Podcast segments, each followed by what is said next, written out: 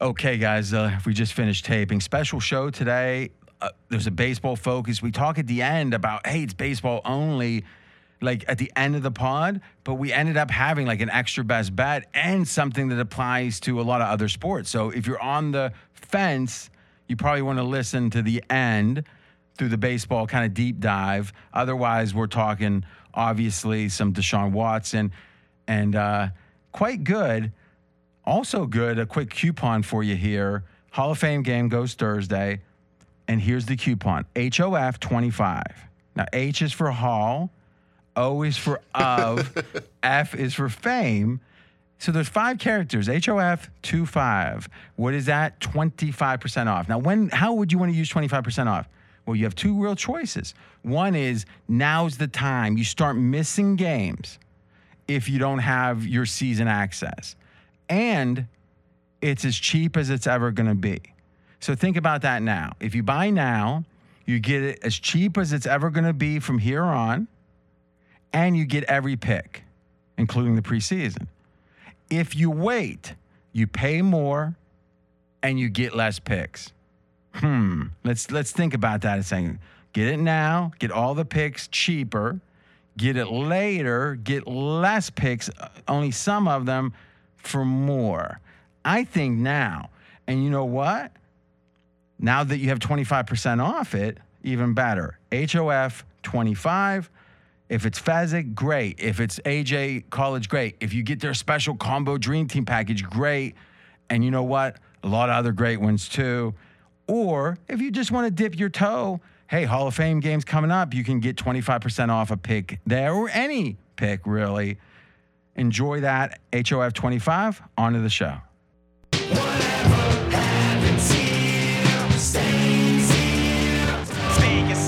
It's a special one on one with Scott Seidenberg. I'm RJ Bell. Fezzik. It's, it's, I'm sorry to report, and a lot of people get emotional about Fezzik. He has COVID, but actually, he doesn't. He doesn't. His wife does. Yes. His child Johnny does, and for some reason that may. I guess he's. Uh, We're hoping he stays safe. Yeah, yeah. But the funny thing, not funny necessarily, but the ironic thing about it. That's the Tecmo injury.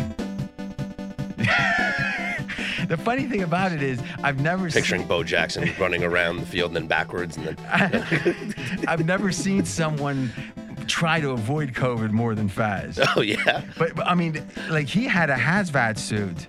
Oh, Like, wow. Literally, he had a welder's mask. Yeah. When he would go into the casinos, and now he's got. Oh, if he turns to the left, there's a COVID case. He turns to the right, it's a COVID case, and he's just stuck in the Mm-hmm. I would think all this weight he's losing, you know, he's in too good of shape to get COVID. or he could be weakened. Uh, yeah, eh, good point. Didn't think about that. Didn't think about that. Let's be honest. I think there's a good chance he's weakened. what do you think, Mackenzie? I think he's probably more weakened than strengthened by Yeah, whenever whenever someone's trying to drastically lose weight, Mm-hmm. you see it in the UFC. It uh, it doesn't it doesn't feel like it strengthens them. They, they don't look stronger. Mm. I'll give you an example. He's emaciated. Not yet, but that's his goal. When your goal is Yeah. to be emaciated, you're usually not strong. There's someone who was it? Oh, it was that uh, I was listening on. Um, it might have been Joe Rogan, and it was uh, Jordan. He's a guy who's an evolutionary biologist. He's like real controversial because he seemed right wing sometimes. Jordan Peterson, maybe is his name. Jordan, Pe- but um, he says he's gone on a beef only diet. He doesn't eat anything but beef and water. Which sounds like the complete antithesis of what a healthy Yeah. and apparently it's the best thing for him. And i do think with eating it's more uh, what particularly you like like some people are lactose intolerant. Some people okay yeah it says jordan peterson's all meat diet in the uh, atlantic. That was when in 2018 i wonder if he's still on it huh but um It's like the Liver King on social media. but it is funny, and Rogan talks about this himself. Is like he eats, you know, he loves like um hunted meat, you know, meat that's wild game. Personally, I, I can't imagine eating all vegetables and feeling like you're because when I eat vegetables, more vegetables, I feel better because I don't eat a ton of veg. So if I'm really focusing on vegetables, Yeah. But if all I did was eat vegetables, never had fish, now I think it would. And again, I'm just going by my gut feeling. I don't think I'd feel super strong. No. You know, and and I wonder why the diet seems so like what is ideal in the eyes of society doesn't usually feel like it's really ideal. But what is ideal has also changed over the years. But wouldn't you say it stayed the same or so for the last 10 or 15 years? I mean, ever since the whole f- food pyramid Yeah. got thrown out and Yeah. Mm-hmm, the too many grains, you know. In general, if I had to fight someone, if I was going to be in like a UFC fight, I don't want them eating only vegetables. Yeah, go vegan. Just Yeah, I wouldn't just- want. I mean, I wouldn't want them eating like great raw, like buffalo or anything. No. not raw, but like seared buffalo. Yeah, you you want all that meat protein. Exactly. Top the food chain, baby. Absolutely. All right, so we're gonna have some fun. So Fez is on the injured list. He'll be back. Uh, you would think next week. Actually, he's on the physically unable to perform list. Listen, we don't AJ's talk. We don't the- talk about. AJ's Ho ho ho. We don't talk about his sex life, dude. I don't care. Whatever you want to do. That's not- cold. what? You said it. I didn't bring up You that. You said Fez is unable to perform. I said he's on the pup list. The Unable to physically perform. unable to perform list. Well, what does that I mean? didn't say what he was Unable having to do. problems performing. The funny thing is, when you started to talk your way out of it, you actually talked your way into yeah, it. a little bit. now, AJ also, how, what list is he on? He's on the IL. Yeah, and listen, I'm going to give this guy some credit. I mean, he, he he blew out his knee like four months ago. He's been limping around. I don't know what insurance he has, but it, it's not the it's not the best. I wouldn't think. But um, then he had then somehow he had it. uh, What about three weeks ago? He was going to have it, Mackenzie. Yep. And the doctor got sick. Yeah, he, the doctor got COVID, I think. so anyway, he had his surgery today, and you know he was like, "I'll try to be back tomorrow." I like, dude, take the you know, Yeah. relax. I go, but if you're not back Thursday, I start docking pay. So you know, no big deal. So, but I thought this is good on the baseball trading deadline. We're taping on uh, Tuesday Mm-hmm. evening. This is a day to focus on you. You're the baseball guy. It was a fun day too on SOV. No doubt. So on Straight Out of Vegas, we talked about, but you could almost look at that as the the the the um, what would you call it? The dress rehearsal. This is the A perform. This is the night performance with the the heavy hitters. Yeah. So let's do it. Dealer's choice. Any baseball topic, probably trading deadline related. You take off. Juan Soto to the Padres, the biggest news at the deadline. The Padres go from 22 to 1 to win the World Series hours ago to now 10 to 1 and actually less in some spots as people are coming in on the Padres to win the World Series. A lineup now that includes Juan when healthy, Juan Soto, Manny Machado, Tatis. They had to give away Luke Voit because Eric Hosmer refused to be traded. So Now, is- is that- lose a big bat in Voigt. Is that they- the three point shooter for the um uh what's that dude's name that is the defensive only, but he made a few threes for Oklahoma City? Is it I think it's Voight, right? Mackenzie, who is that dude? No, it's um Not sure what you're referring to. All right, well, maybe go to Oklahoma City. yeah, it's it's um what's his name?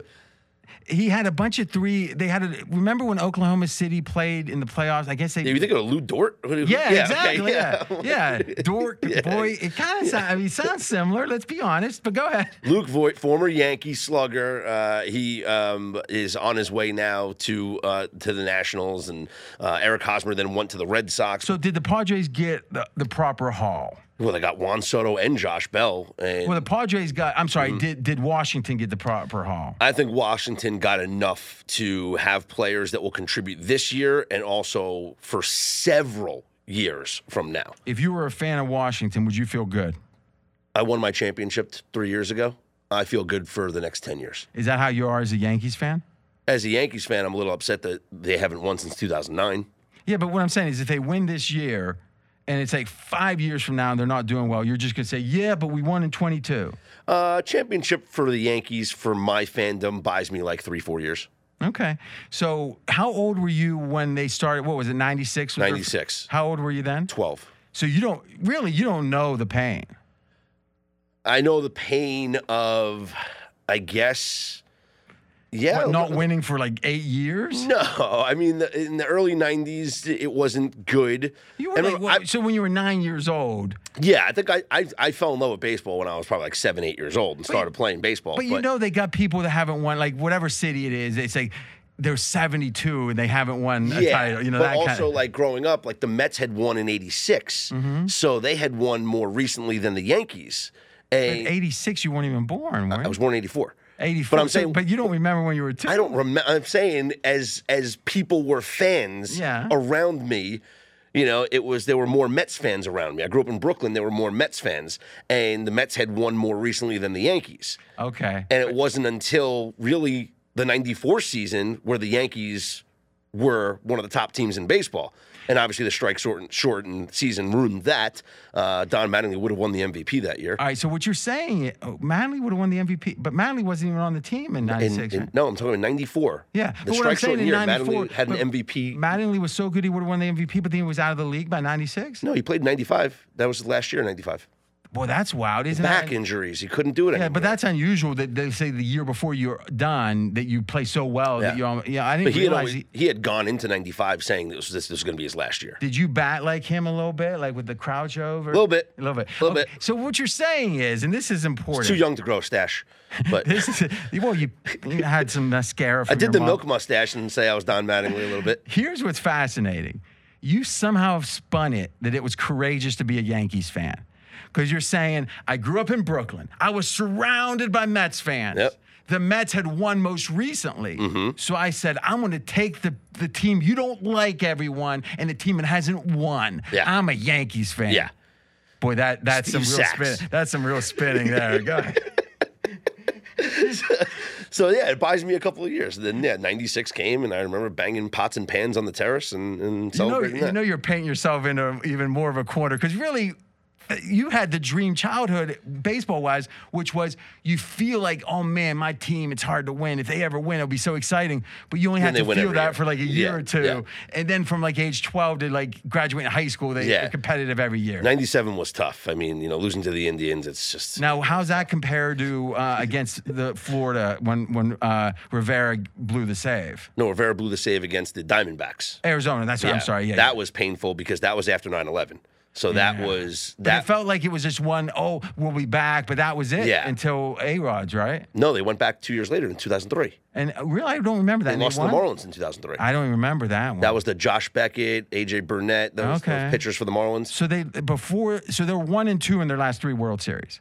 They won the A Rod one. They won lo- in 2009. Uh-huh. They lost. Yeah, they lost in 03, lost in 01. Yep. Okay, and they haven't even been to the series since they Since won. 09, no. Wow. I wonder what kind of odds you could have got on that, saying next uh, 12 years they won't make the series. I mean, They've gone to the ALCS many times. Remember, they lost to the Astros, and yeah. All right. We are the Dream Preview Special Edition, Baseball Edition, and we're going to talk a little Deshaun Watson. We're going to talk a little, you know what we'll do? We'll do baseball at a high level now, do the football and stuff, and then do a little deeper dive of baseball at the end. Okay. So let's stay high level. Mackenzie did some good research in real time regarding Soto, how good he is and, and how young he is. Because my thought was, yeah, he's amazingly young. Maybe he hasn't performed enough for us to be sure that this is what he really is. Well, we debunked that. Mm-hmm. Mackenzie did. So this is what he did. He has OPS on base plus slugging or something. I don't know. Okay. But it's a good stat. People like it. And he says, All right, I'm going to take all the players that by their age 23 season had 500 plus games under their belt. Now think about that. 160, let's say you play 150 a year, three years, 450. You got to play another 50 games. You got to play three plus full seasons almost before age 23. That means you're starting 20, 21, 22, 23. You're pretty much started in the majors by 20. This is like a rarefied group. And we said, okay, amongst that group, let's stack rank them by OPS. And Soto is fourth. You might say, okay, that's good, but what does it mean? Well, Mackenzie, name the p- other people on this list.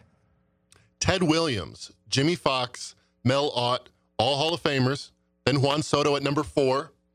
Eddie Mathews, Hall of Famer. Mike Trout, future Hall of Famer. Mickey Mantle, Miguel Cabrera, Aaron, I mean, Alex Rodriguez. Everyone on this list, the top 18 guys, are all Hall of Famers or future Hall of Famers like Trout, Cabrera, and probably Bryce Harper. And I mean, really, if you look at this list, it is uh, Ty Cobb's number 16, Bryce Harper's 15. There's, I, I'm not sure I should know this guy, Arky Vaughan. Who's Arky Vaughan? Oh, it was 1935. So now that's funny. A lot like Mel Ott was old school, but I um I know Mel Ott. I know Jimmie Foxx. I don't know Arky Vaughan. Huh?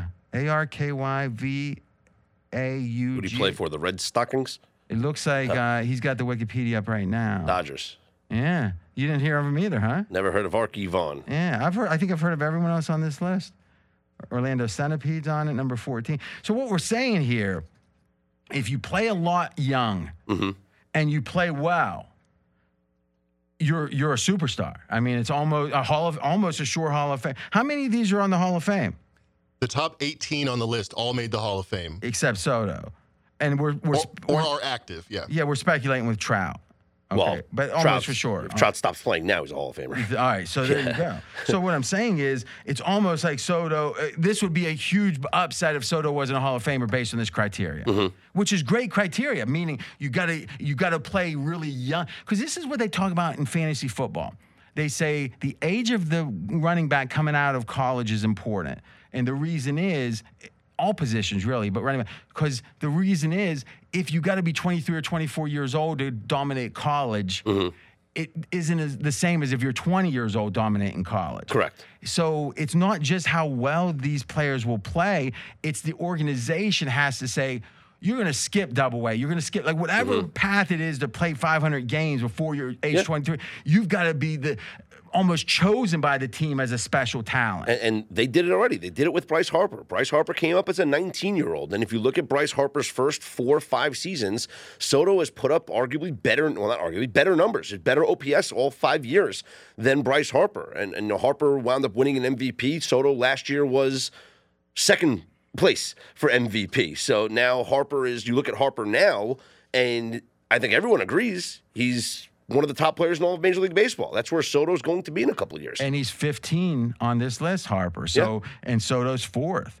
I mean, I got to tell you, Mackenzie, I'm going to give you some credit. This is one of the mo- more compelling ways of saying how good is Soto. Mm-hmm. This really says it. He was chosen. And, and people generally, if they choose him and they mess up, they don't get 500 at bats. They send him back down. Yeah.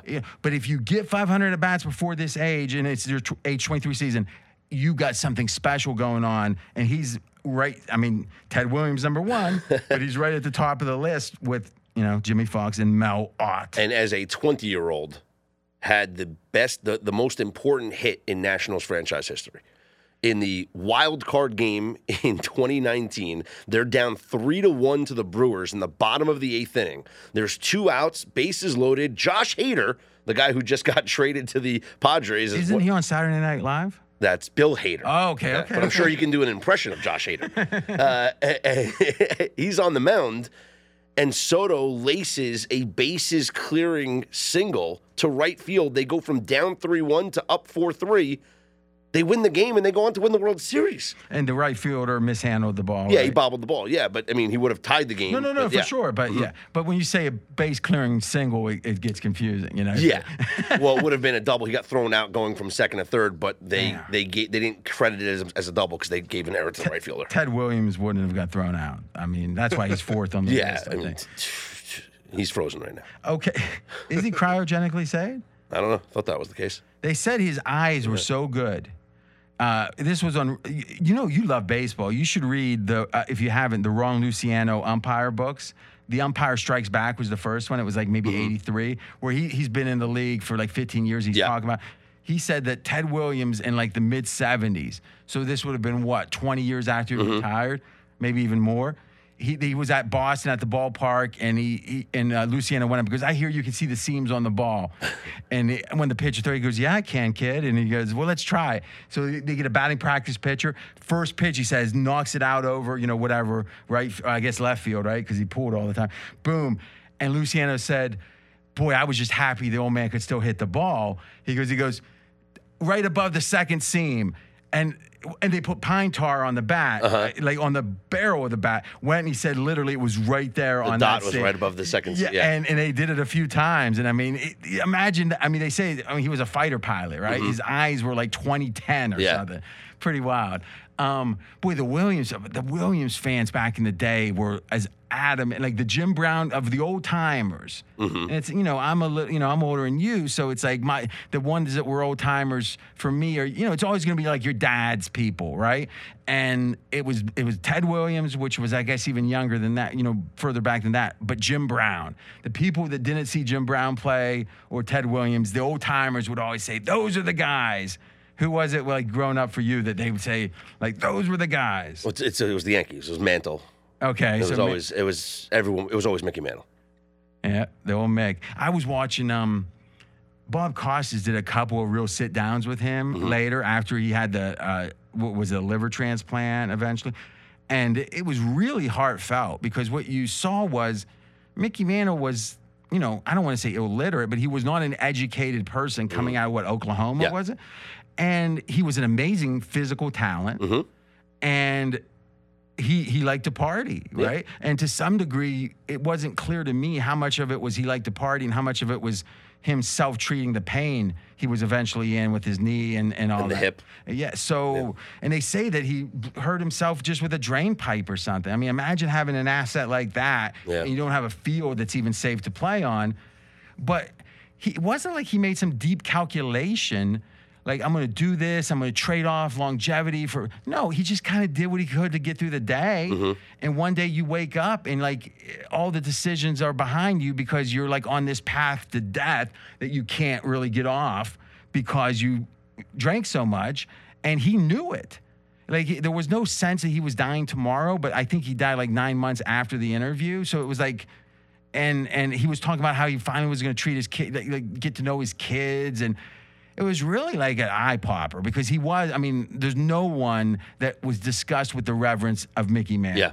I mean, it's like people. It was religious, right? And I, I'm I'm from Ohio. You, pro- I mean, give me a. I mean, tell me a story or anything to kind of put some. But how passionately, like the Bob Costas generation, Yeah. loved the Mick. I mean, everyone did. Uh, he was he was God. He's the best ball player everyone ever saw. Now, was the older, like the grandparents or the great, great were they DiMaggio guys? Because DiMaggio, in his own way, Well, he was the the you know, the, he was the Yankee Clipper. I mean, that, I mean, think about those single digits though. Like, G- how did they know to give Jeter that? It's in uh, like, like it's one of the things. It's like uh, you know they knew he, how special he was.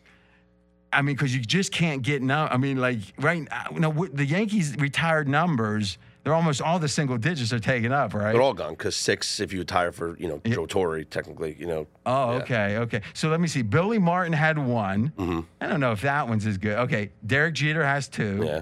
Mhm. Guy And- named Babe Ruth yeah, had Ruth, three. Gehrig, DiMaggio. That's right, four or and, five. And you know, Joe Torre, if you Six. six. Mickey Mantle, Mantle. seven. and Yogi. Yogi and Bill Dickey.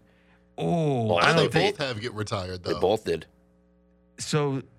That's interesting. So Yogi wore it after, right? Or was it Dickey first? Or who was first?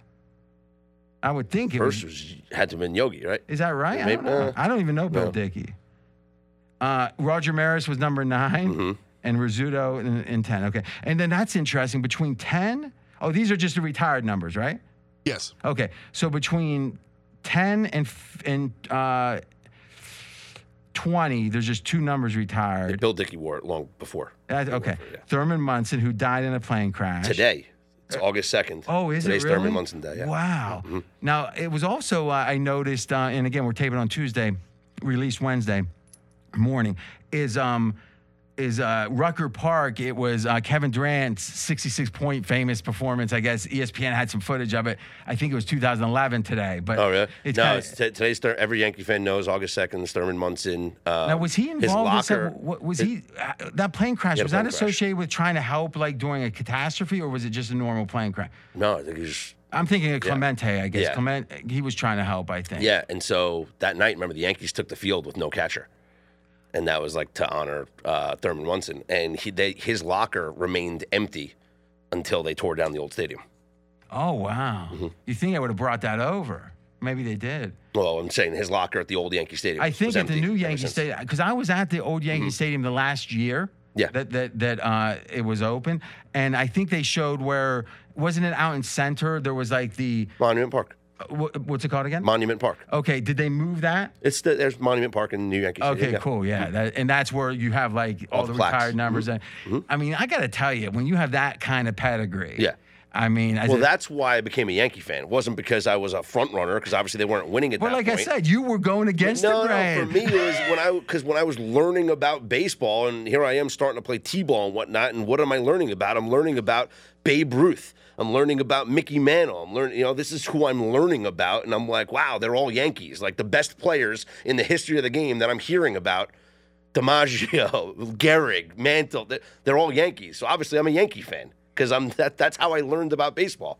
Oh, it's uh, I I can't lie. When the Yankees were comp- super competitive, and maybe it was Rivera, maybe it was Jeter, but I found myself watching every playoff game I could. I mean, I still think one of the greatest plays in baseball history was when Jeter. What was it? The flip. I mean, that's one of those things that that. I mean, I know you're supposed to back that up or whatever, but like to do that, the hustle there. Are you watching the captain? The, no, no, I haven't seen that. Okay, so episode, I think episode two or three. Now, where is this at now? it's on ESPN. Okay. So I think they, they've already had four episodes out already. Episodes five and six are later on this week.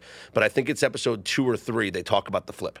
And Jeter says um, that, you know, Shane Spencer overthrew the first two cutoff men. And his job is to be that third cutoff man. And it wasn't a play like this wasn't an instinctual play. That's where he was supposed to be. And that's the thing. This was a play of preparation. This was a play of knowing how smart you are as a baseball player. And the only thing is, is and Posada's great. Posada's like, if you watch the replay, I'm coming out to get the ball. got it on screen right now. He's like, if Posada says if you watch the replay, he's coming out to get the ball to throw it to second.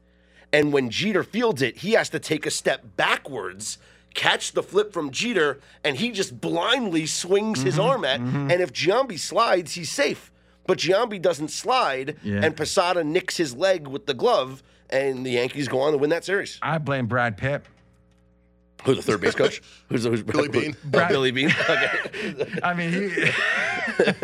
All right, so if you want to see the video Mackenzie found, Derek Jeter makes the flip to nab Giambi at the plate in Mm-hmm. the 2001 ALDS is the title. Okay, great, interesting. Your your voice was cracking a little bit when you told me. I, I get emotional. I love it, man. I mean- this is what the, if if sports can get you there, why Yeah, not? Right? What did you have with Ted Williams, Mackenzie?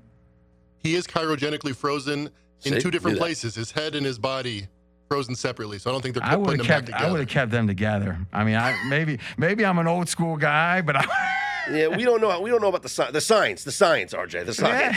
Yeah. Follow the science. That's true. Boy, Padres up 13 to 5. Are they going to start this second game already or what? Still. Oh, look, you should have had some guts. It's bottom of the second, scoreless. I wanted to go over against you with the Mets and Washington. He said, no. A lot of game. A lot of game. A lot of game left. DeGrom making his series or a season debut. Two strikeouts in the first inning. minus 354 it closed at. Wow. Okay. So you're saying there's value on that minus 290 now? May uh yeah, maybe. Okay. So, well, no, I was saying the oh under looks good after two scoreless. Okay. Now, Washington just had a world championship not that long ago. They are selling, selling, selling. The Padres buying, buying, buying.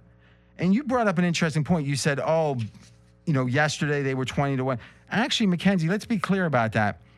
When the Padres traded for the reliever from Milwaukee and they didn't have Soto yet, what was the move? And then it went to 10 to 1 eventually. Do we know what the incremental move was? Yes, it was about 20 to 1. Our consensus didn't change, but several books did drop just All right, so about that so amount. the, the reliever whose name is Josh Hader. Hater, it caused a little bit, maybe, you know, a couple, you know, 22 to 20 kind Mm-hmm. of thing.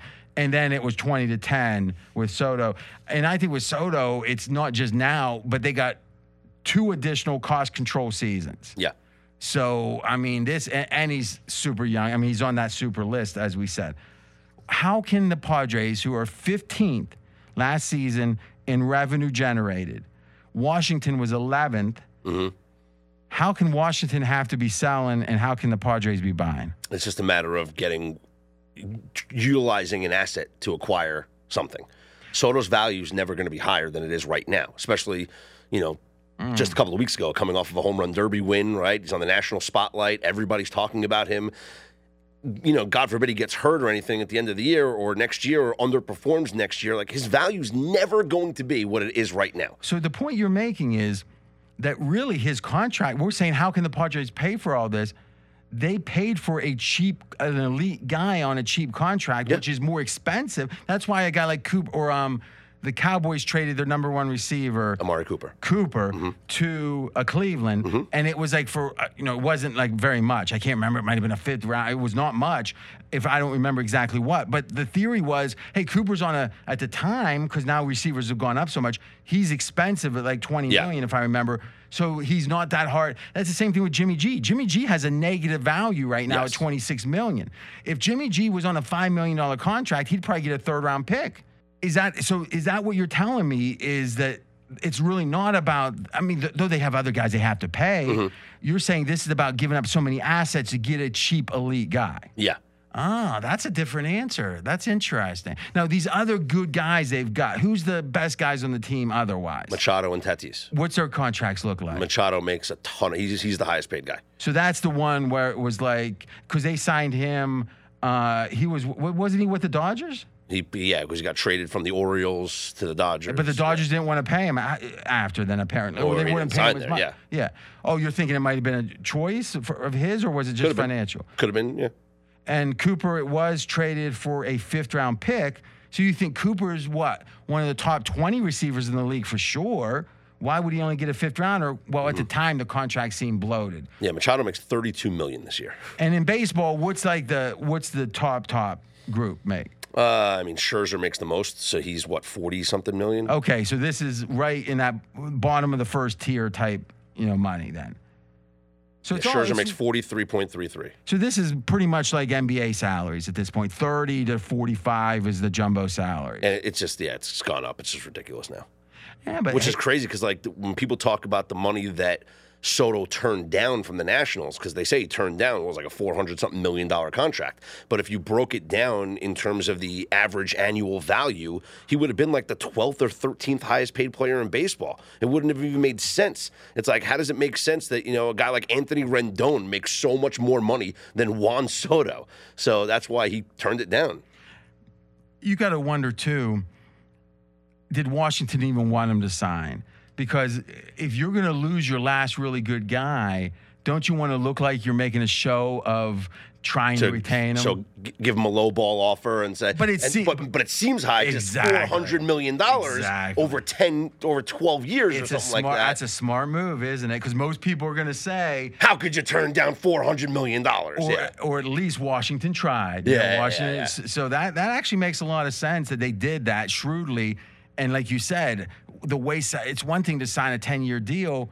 Like look at Mahomes. I, I I mean I think Mahomes already looks like a bargain at the deal he's. Yeah. What's it going to look like in five years? Dr- Yeah, I- I- Bryce Harper signed a three hundred and thirty million dollar thirteen year deal with the Phillies. Soto's going to get close to five hundred million. And and I mean here's the thing: can Harper really complain? No, That's the Yeah. point, right? And, and and to me, and this segues into football, and I think let's do that now, and then we can talk at the very end for those interested. We'll t- go deeper into baseball with your expertise, not mine for sure. Again, if I want to talk about the killer bees of the Pirates in the early '90s, I could do that, but I don't think you can bet on it. I, you know, I was hoping, but I was gonna. well, I got like thirty to one. Sid Bream. If Sid Bream's able to score, that's. I actually. I, I that my one of my earliest memories of, of baseball is the the early the 91 nine, the 1990 1991 Braves because we I didn't have cable growing up, Ah, but we Superstation. had the superstation. So all the Braves games were on TV. So when I was, you know, falling in love with baseball, 1991, when I'm like seven years old, and I'm learning, and I'm Mark Lemke, Sid Bream, uh, Jeff Blauser, Fred McGriff, Terry Pendleton. crime dog. Terry Pendleton, uh, Otis Nixon, and then of course, obviously, you know, Smoltz Glavine, you know, Avery, and, and all those guys.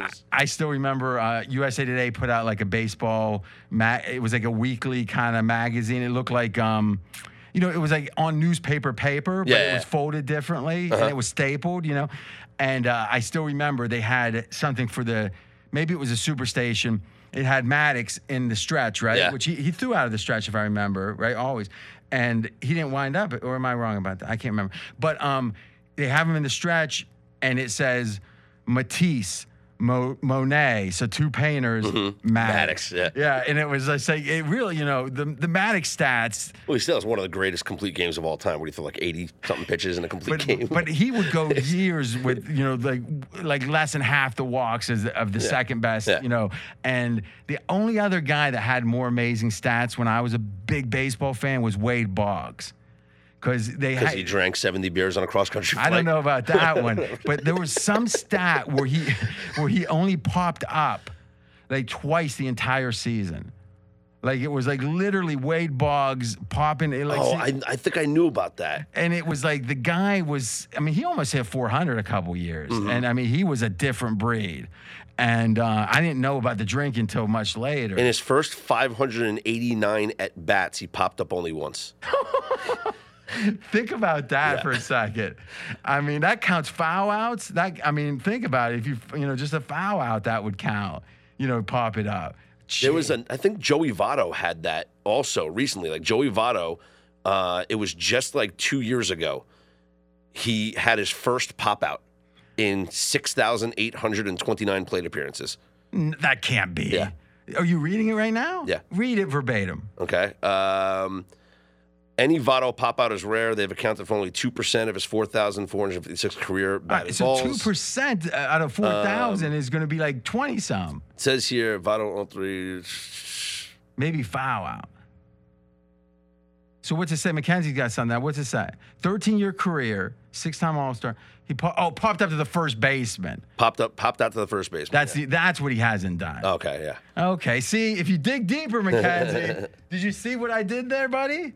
Amazing stuff as always. Uh, What what happened? He said he was reading. I said read it. you have concepts in your head and you're like, that just can't be It be can't true. be because then then it would fuck with my Wade Boggs story, and I But wouldn't. he- I didn't want that. But he only popped out 1.3% No. of his 6,829 plate It's uh, appearances. it's amazing. Yeah. It's not Wade Boggs. and plus, drinking wise, he can't compete either. Okay, let's segue to baseball. Um, Deshaun Watson. I'm not. I haven't heard you talk on it. I don't know what you're going to say. Mm-hmm. well, I, let me ask I hope you, you're let me ask you something first. Okay. Where do you stand on the public outrage of the low amount of games Mm-hmm. relative to the perceived crime alleged Mm-hmm. and also the comparison to other suspensions for lesser things that have gotten more games? Okay, I think it's a very well framed question. Uh, in fact, I think you're hitting on. I can tell by the question what you want to talk about, and since it's my show, I'm going to talk about something different. No, is no, I love the question. All right, if you read, and AJ brought this up first, if you read the judge, who really isn't a judge here, it's a former judge who is acting as an arbitrator. So Mm-hmm. Let's say an arbitrator.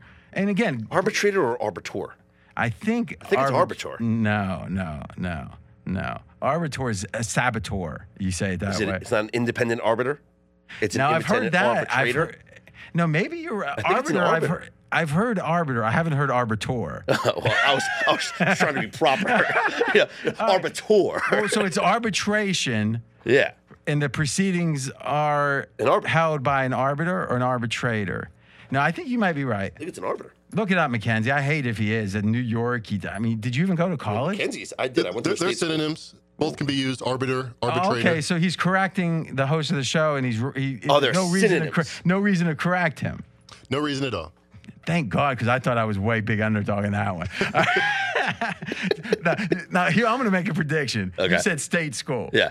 I'm thinking it was a because you wouldn't say it that you that is a practice way you say it. That is making you sound so much because I went to a state school. I went to the Ohio State University. Oh well, Where- yeah. Well, I mean, they trademarked the no, no what, what was your school if you don't mind? Montclair State, Okay. which But do you see how smart this guy is? which the claim to fame, by the way, is in uh, I believe it might have been season two or three of The Sopranos. Meadows Exactly, having lunch with uh, Carmela, and they're arguing We about talked about this arguing about you. where they want to go to square. You know, she wants to go to Columbia and all this stuff, and she screams at Carmela, "Would you rather me go to Montclair State?" I think if I remember that scene, she was already at Columbia, and Yeah. they, were, they were talking about how much money to donate. I think so. Yes, yes, sure she yes, had pulled. yes, yeah. yes, yeah. Here's what's funny, and, I- and this is the absolute truth. If I was hiring someone, like in an interview, and they went to Montclair State, but were smart enough to say nonchalantly, "Oh, just a state school," like you did, Mm-hmm. Which sounds so much better than Montclair State. And then someone else went to like a really good state school, you know, let's say High State. I would rather have the guy who went to Montclair or the gal that was smart enough to brand themselves as just a state school graduate. Yeah, it's Because that's smart. just a state You see that, Mackenzie? Somehow you've taken your Yale degree and made it a negative through your bragging, the tattoo you got. How many? d- d- Is it true you had two Yale tattoos and, and then you got one removed? Actually, got both removed. Okay, okay. okay, now, to answer your question, Mhm. I think, and AJ is the one that came up with this first, to think uh, what the arbiter said, the,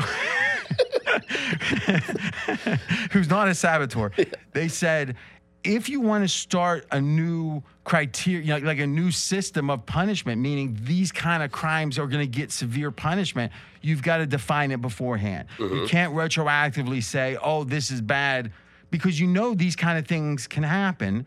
Now, what are these kind of things? Let's say inappropriate conduct that doesn't rise to illegality. Meaning, if I went and hugged someone, I'm not a hugger, right? But if I hug someone and like you know run my hips into you know their hips into their you see guys like gropers and stuff. Are they they're not breaking any laws but they're obviously making the gal feel uncomfortable. Inappropriate. Inappro- so so to me the one of the other interesting things that was in the uh, in the uh, i guess ruling was that it was unequivocally anything beyond inappropriate was not only not proven. It was like not even like no evidence mm-hmm. There's, so there, this you said allegedly and that's how we do on the radio but really what the arbitrator's saying is there's no evidence of anything like physically grabbing them, throwing them down, and force, you know. And again, obviously, that isn't the only thing that could be wrong, but that is a higher level wrong. And they're saying there's no evidence of that. So now we're talking about inappropriate behavior, which I was thinking maybe he turns around and the towel with and his towel flips open, mm-hmm. right? That's that's not a, against the law because it could be a mistake, but maybe it was done too often, or he'd look down and say, "What do you think?" Yeah, he's suggestive behavior. Suggest is a great word for it, actually. Is that now? Have you read? I haven't really. no, I just meant, I just said that. Yeah. That's what I'm saying. No, but have you read into like what like is there anywhere where they actually have what like I, I guess what I'm saying is uh, we seem to be guessing here. Is Mm-hmm. there anywhere we know that it said like this is what happened and this is what the I I guess it was only what could be proven, Yeah. right? And okay, now is it possible that he did something that can't be proven? Yeah. And if so, you know what? So could have I last night. I could have done something that was super illegal last night. I didn't, but I could have. Mm-hmm. Just like you, Scott. Yeah, and it also comes down to if, let's say, any activity did take place, and it's Any any, activity, what, what kind of activity?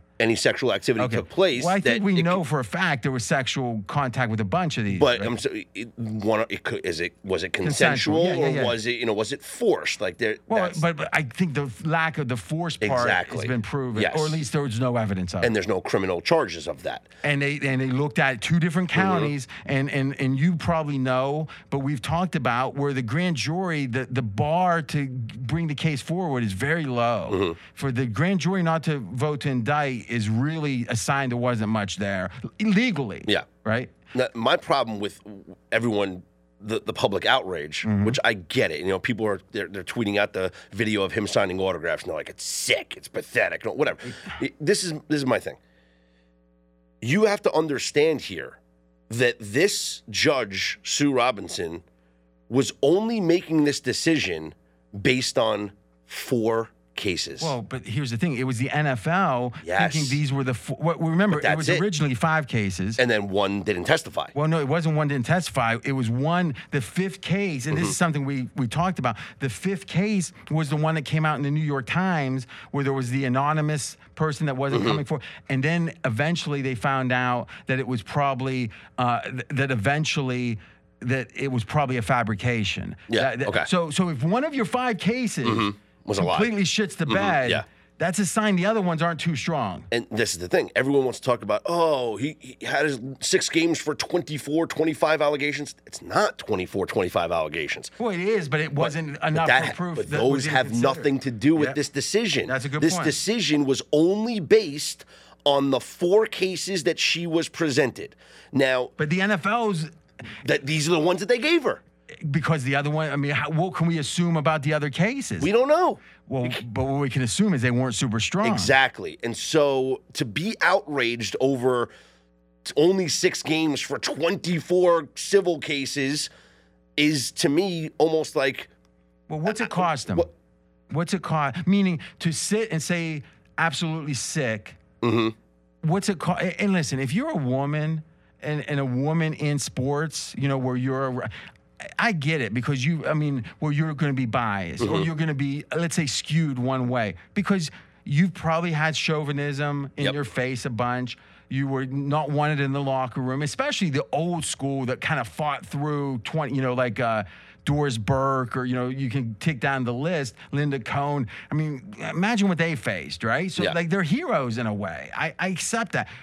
But I think, and I also think with sexual assault, and this wasn't that, it seems, but it's just like you want to talk about it. I mean, uh, I mean, not to get too, uh, you know, rated R here, but I mean, just imagine as a, you know, imagine the idea of just physically being taken and, and thrown down and like what a typical sexual assault is it would be so disempowering it would be i mean when it happens to guys and it does sometimes it's like the kind of stuff they never get over mm-hmm. right so i mean it's like i mean the whole Prince of Tides was a little kid you know th- that movie was you know that happened to a kid and he could never get over it. It's like I totally understand where you're not going to be super rational, or, or I don't know if I don't want to say they're irrational. You're going to be an extremist maybe in that area. Sure. It makes sense, but eh, we can't let that rule the day. I don't think. No, this decision was made off of these four cases and these four cases alone.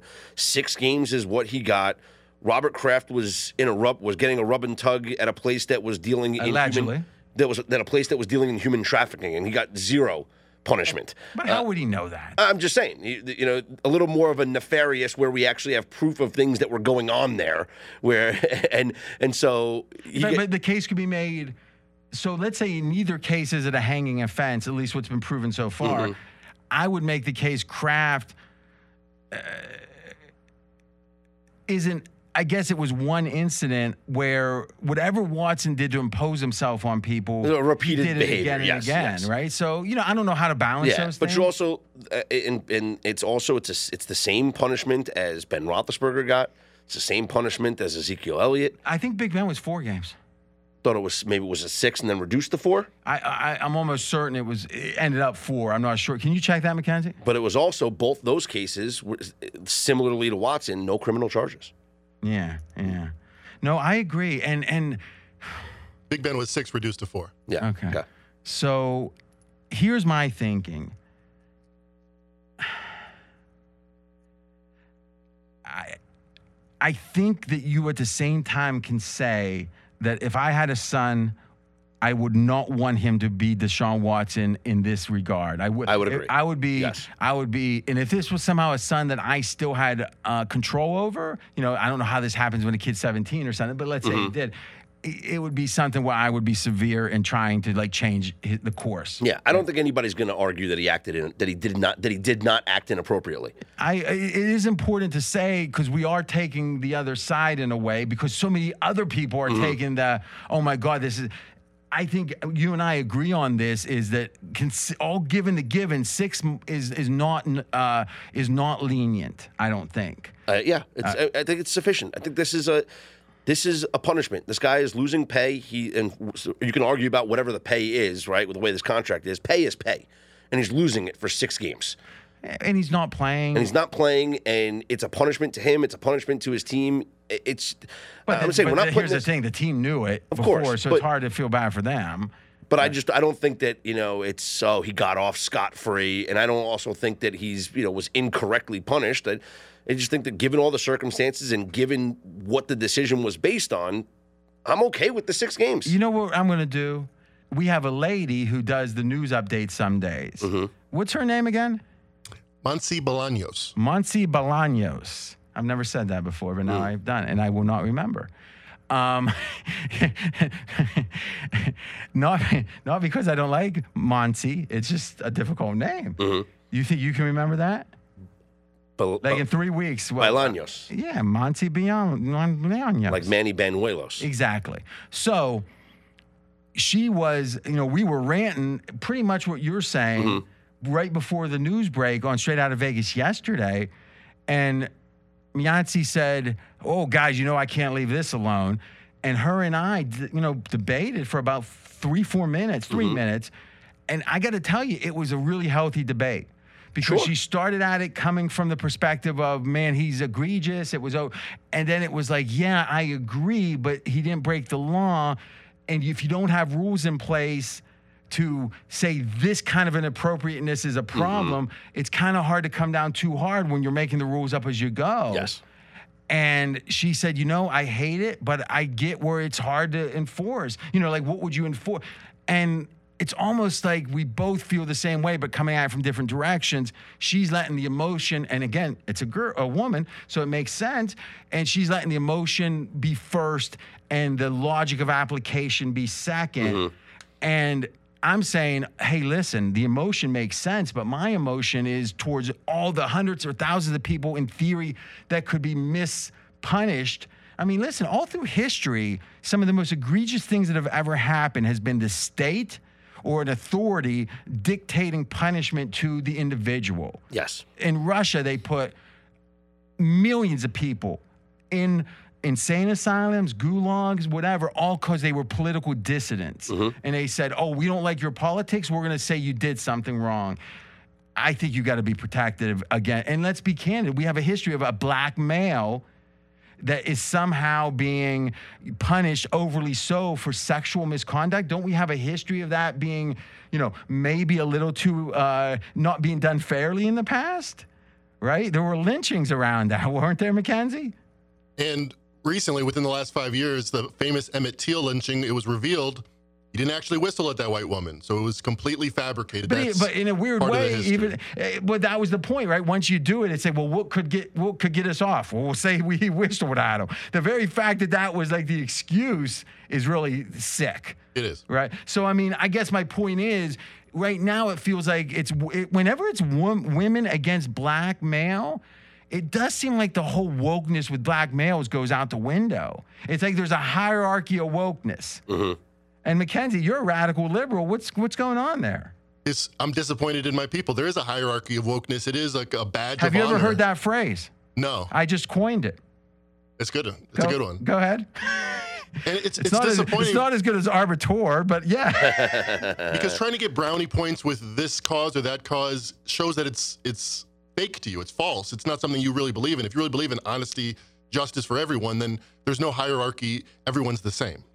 and it's not the case. And and sadly, so here's what I'm going to do. It's a short exchange. I'm going to play it right now with Mianci, and we'll talk to you after. First, let's see what's trending. And for that, let's go to the Fox Sports Studios from Monty Bolaños. Well, obviously, I got to say something about Deshaun Watson. Go ahead. Go ahead. You know, here's the thing this pattern of behavior is not something any employer should be proud of. Agreed. So it, he may not be violent, but that's not the point. When you're seeing 66 masseuses in the course of two and a half years, that's that's not a good thing. That's No, not something you should be proud of. And Well, you uh, can Okay, so go ahead. Go ahead. and and and you guys like women and men like you'll you'll never understand getting out of your car at 10 o'clock at night and looking around you to make sure that nobody is having an eye on you i put my keys in between my fingers like you guys don't understand how we're constantly looking over our shoulder for any little thing Okay, so here's the question though. You understand it. Let's say that the, the Deshaun Watson, what he's done is not, as you said, violent, but it was, let's say, uh, egregiously bad when it comes to the way you should treat women, but nothing's illegal. What do you do if you're the NFL with that? Because there's a lot of other people in the league that are doing similar things. How do you legislate that? How do you enforce that? Unfortunately, like you said, there is no precedent, right? Nobody has done something like this before. I think six games is a bit of a slap in the face. I would have been happy with the double digit. 10, 11, 12. On, I always wanted the whole season, even though I knew it was not going to happen. I knew that was not going to happen. so what do you do? Let's agree that maybe Then set that this as the precedent. You can't do that. Make him the hmm. example. I understand then- that you don't have anything else. Make him the example. So let's say there's a guy that's dating five different girls at the same time. None of them know about each other. He gets one pregnant. You know, it's something that'd be like in a movie. Now, how long does he get suspended for? Hold on a second, but that looks like all women are wanting to date this guy. They may not know No, that let's he's cheating on them. Five, let's just say there's only five of them, and that he's Right, but dating he, all he five. wasn't dating these women. He was Well, hiring them way to. he was. He was hiring them to massage. No, is that? No, I, I mean, supposedly what's happening, again, we can only go by the report. I love this conversation, by the way. Supposedly what's happening is, or what happened was he would get the, the new women to come. During the massage, he would get somewhat aggressive. Aggressive is forward, might be the right word. Like open his towel. Hey, my inner thigh's a little tight. And then some of them would proceed, some wouldn't by all accounts, the ones that didn't, he might try one more time. And then they said, no. He said, all right, I'll let that go. And then, but some of them went with it. okay, right? the problem big- is you. He should have never, ever, ever, ever, ever done that. For a I masseuse, agree. that must be an awful, horrible moment. I you are a professional. So I don't care if you turned and your towel fell. Oh my gosh, you're so sorry. Nope, should have never happened. And it happened more than once. And thus you should not be able to uh, be a professional when you I, I think it's a tough bar is all i'm saying is i agree with you if i had a daughter i would not want her to go through that if i had a son i wouldn't want the son to do it Right. i agree with you it's, It's the re- characteristics of you as a person that suck. I agree, and you can question why would the Browns necessarily even want him on the team. Right. But I think his right to pursue his profession. Probably, I, Sure. I think, yeah. I mean, so Sure. that's the ultimate question. Hey, we can continue this though. Yeah, I- no, you know, you know, listen, should his career end? I didn't say that. No, that's not it. That's not it. But six games, I think, is a bit of a slap in the face. That is all. I personally think your perspective makes a ton of sense up to the point of how do you actually enforce it.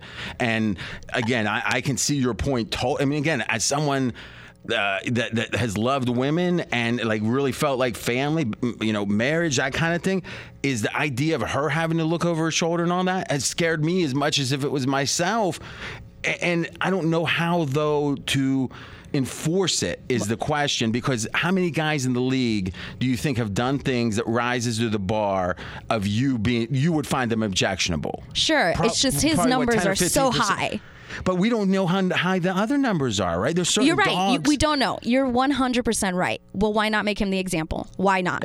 and if we did that from here on maybe it makes sense but boy Right. that's that's changing the whole league but th- we appreciate it thank you Yeah, Sue, Sue, not from Sioux Falls, but said, as I've noted above, the NFL is a private organization and can operate as it deems fit, but the post hoc determination of what constitutes prohibited conduct here cannot genuinely satisfy the fairness prong of the standard of review. I mean, that sounds exactly right to me. And you know what? It, for those sanctimonious people in the NFL, just say this Deshaun is going to be the example that lights the way in the future. And we're going to build up rules that Deshaun would be.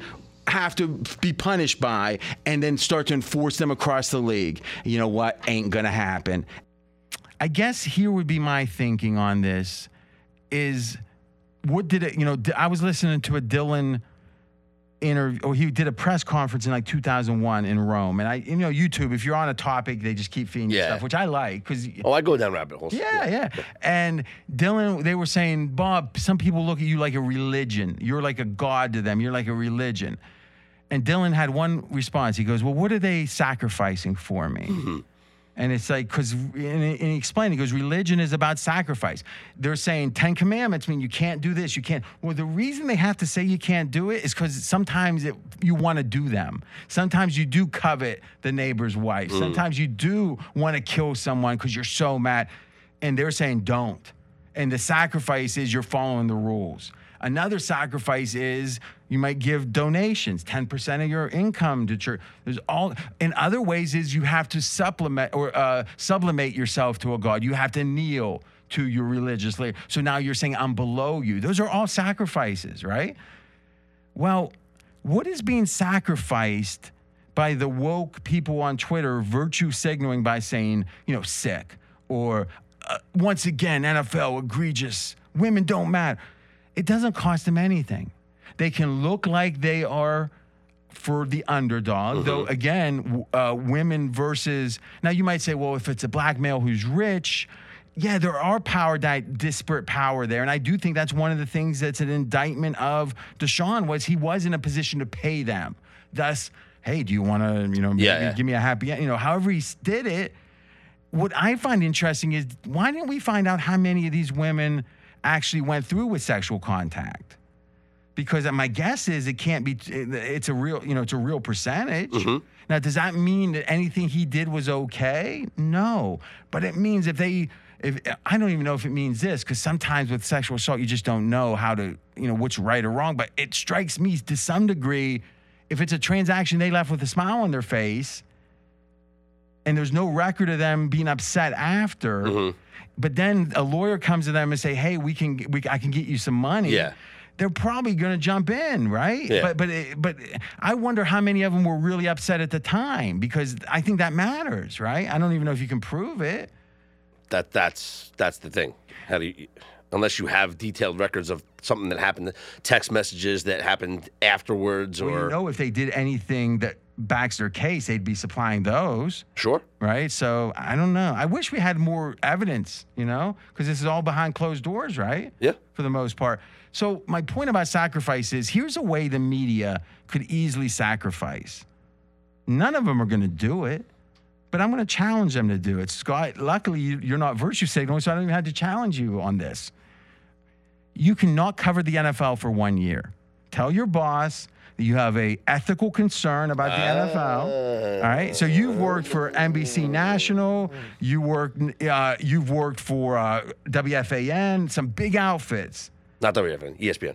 Oh, okay. I'm sorry. Yeah. Oh, you were talking about. Oh, yeah. Michael Kay. Okay. Yeah. There you go. Oh, speaking of Michael Kay, I thought you might enjoy this. Tell me if you can, if you know who this is. This is kind of interesting.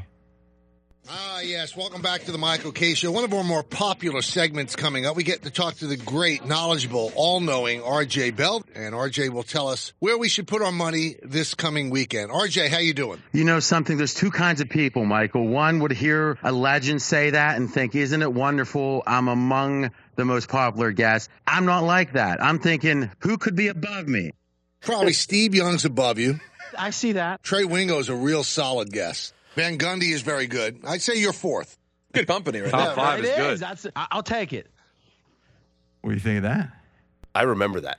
You were you were there. No, I wasn't working uh, there, but I was oh. li- I, I was definitely listening to that show because I remember this conversation. Yeah. I, I enjoyed Yeah. it because he was answering honestly. If he would have said number one, Oh, I Steve would- Young was always the, the best guest. Yeah, they always said that. I'll take that Yeah. as I, I'm happy about. I've been waiting to spring that on you. I can't lie. So the reality is, if someone said I'm not going to cover the NFL, how would that go over at ESPN New York? That would be a big stand for somebody to take. They they're going to let fire you as quick as they can. Yeah, say, unless you're one of the big big boys. Yeah, like yeah, if, if Schefter's like, I'm not covering the NFL this year because I'm not happy with the Deshaun Watson punishment, I think that would be a big deal. But wouldn't that be the proper way to show your displeasure? If you really were so adamant the Yeah, NFL but it's is better corrupt, to have Twitter thumbs. because it doesn't cost you anything. Correct. That's the whole point. So anyone that really has a, if someone actually said, I'm not going to cover the NFL anymore, and you know what, my salary's going to be cut from 110,000, let's say it's, you know, mid-level person, mm-hmm. 110,000 to 50,000. But you know what? 50,000 is a lot more. You can, if you're a decent media person, you can make decent money without covering the NFL. You can feed your family. Yeah. Mm-hmm. So if the difference between feeding your family and having two vacations is what you believe is righteous, it seems like you should be willing to pay the price. But you know what? Zero is going to do that Correct. because it's easy to say it when it doesn't cost anything. That's so. I don't I don't take my I don't take it very seriously, except it's the predominant response. How much should you suspend a guy for for what we don't even inappropriate conduct that doesn't break the law? Like, how, how can you decide those things? You can't, and you, you just have to go off of prior suspensions. And if you look at the history of the suspensions, there really hasn't been many that have been above six games. So how could they have gotten it? I'll tell you right now, anything more than six games, we'd be going, we'd be continuing this process. There would have been an appeal, and this thing would have never ended. How do you now? You do understand, or do you, the appeal process? Yes. And by the way, How do you understand? If the NFL's got three days to get this done, mm-hmm. I firmly believe they're not going to appeal because they. This is the system that they put in place. Mm-hmm. But they also put in place the appeal the appeal mechanism. process. I get it, but you don't want to undermine this process the first case I you get. I agree. However, this is the very interesting part about this. This is all hypothetical. Okay. My favorite.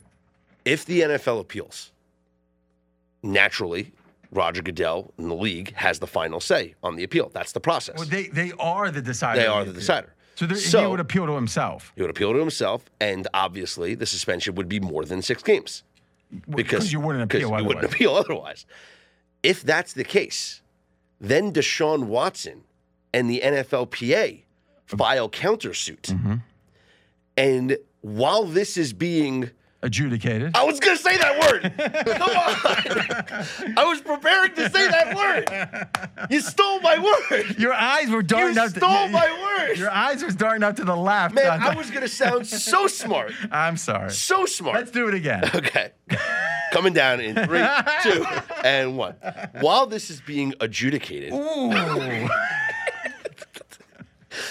There's a stay of execution, and Watson can actually play Oh, in week one of the season. And I bring you back to the Ezekiel Elliott case. No, we should. That's it. I have not heard that. So what you're saying is the act of them by fiat saying, "Okay, it, it- we're appealing to ourselves. It's going to be 12 games."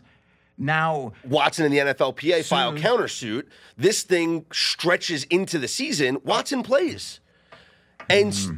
Ezekiel Elliott played until his suspension kicked in in November of 2017.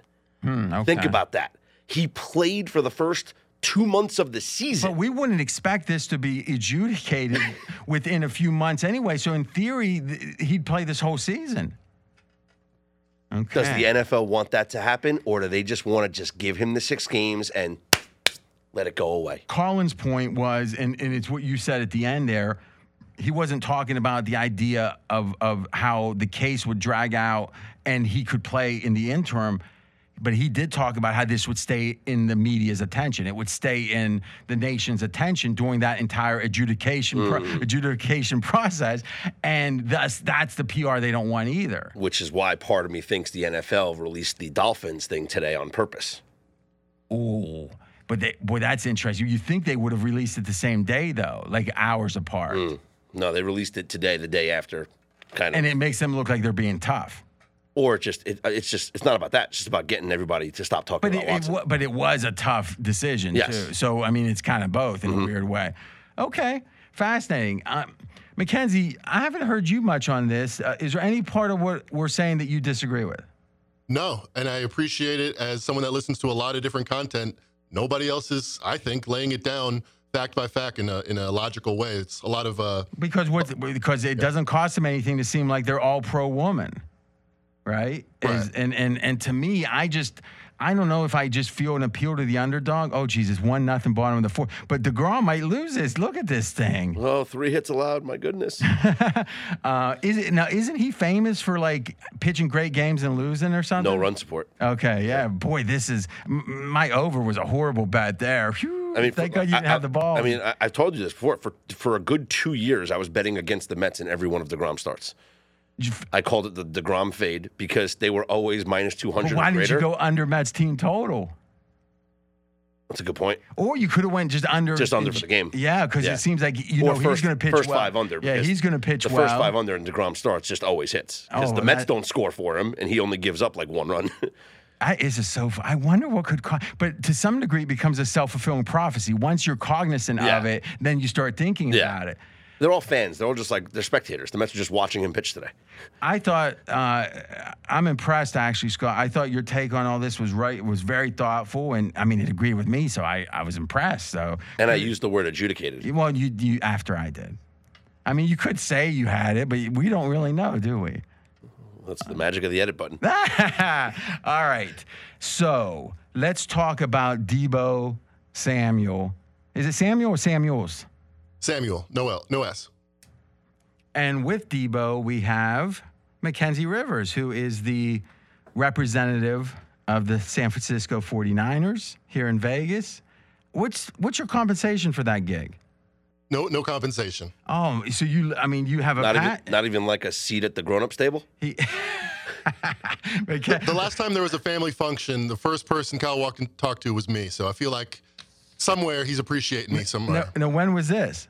Uh, last July. So he knew you had a national radio gig. Oh, so Mackenzie's moving up in esteem in the family. I'm in the industry. We're just talking shop, talking sports. I love it. Did, has has he ever said, you know, some people call me a genius, but that RJ man, he's the genius. I mean, anything like that? no, he would never call that himself a somewhat. No. No, but he. I'm not saying he would. I'm saying he can say people say that, but that could have been self-deprecating for him. You see what I'm saying? Yes, I don't think.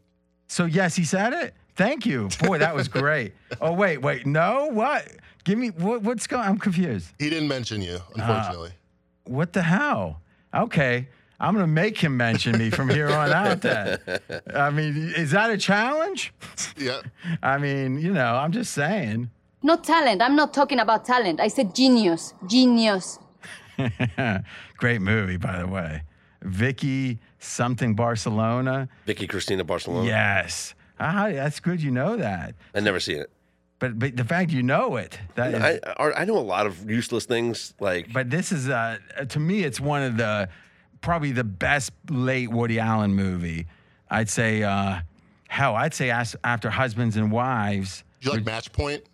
Yes, Match Point would be my second favorite. I mean, I like Scarlett Johansson in those tight shirts, is what I like. Sure.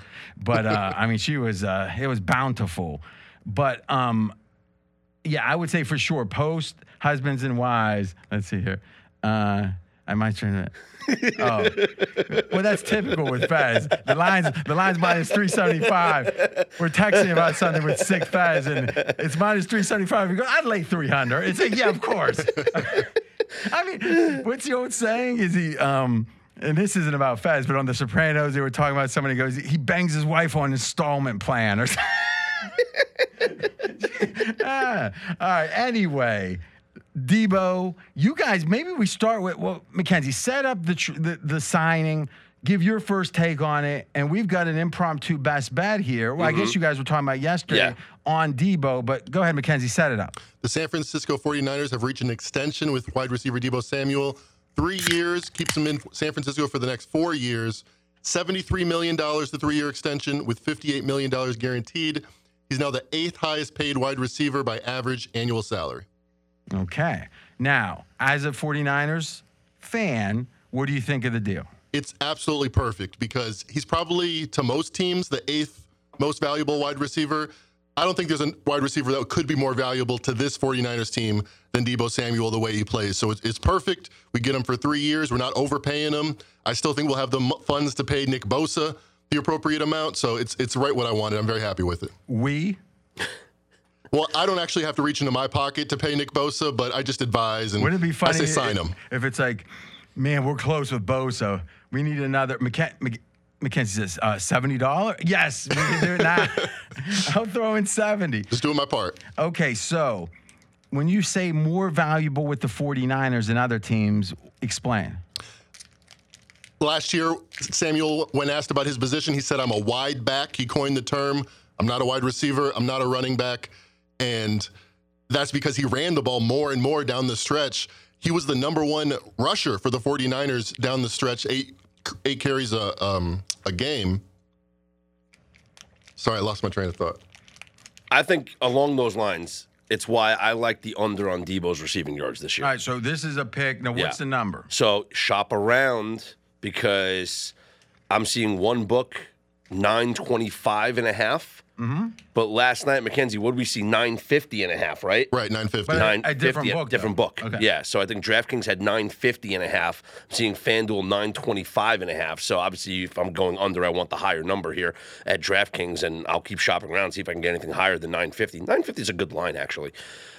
I don't think he gets that. I, I think that first of all, do we know what Trey Lance is? No. Do we know? Does anybody know?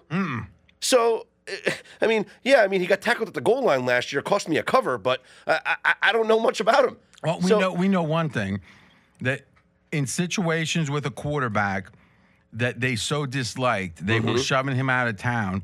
That that quarterback in key games was really hurt with with with a hurt hand. Yeah. and they still would rather play him than Trey Lance as of last year. We do know that, which is not a good thing.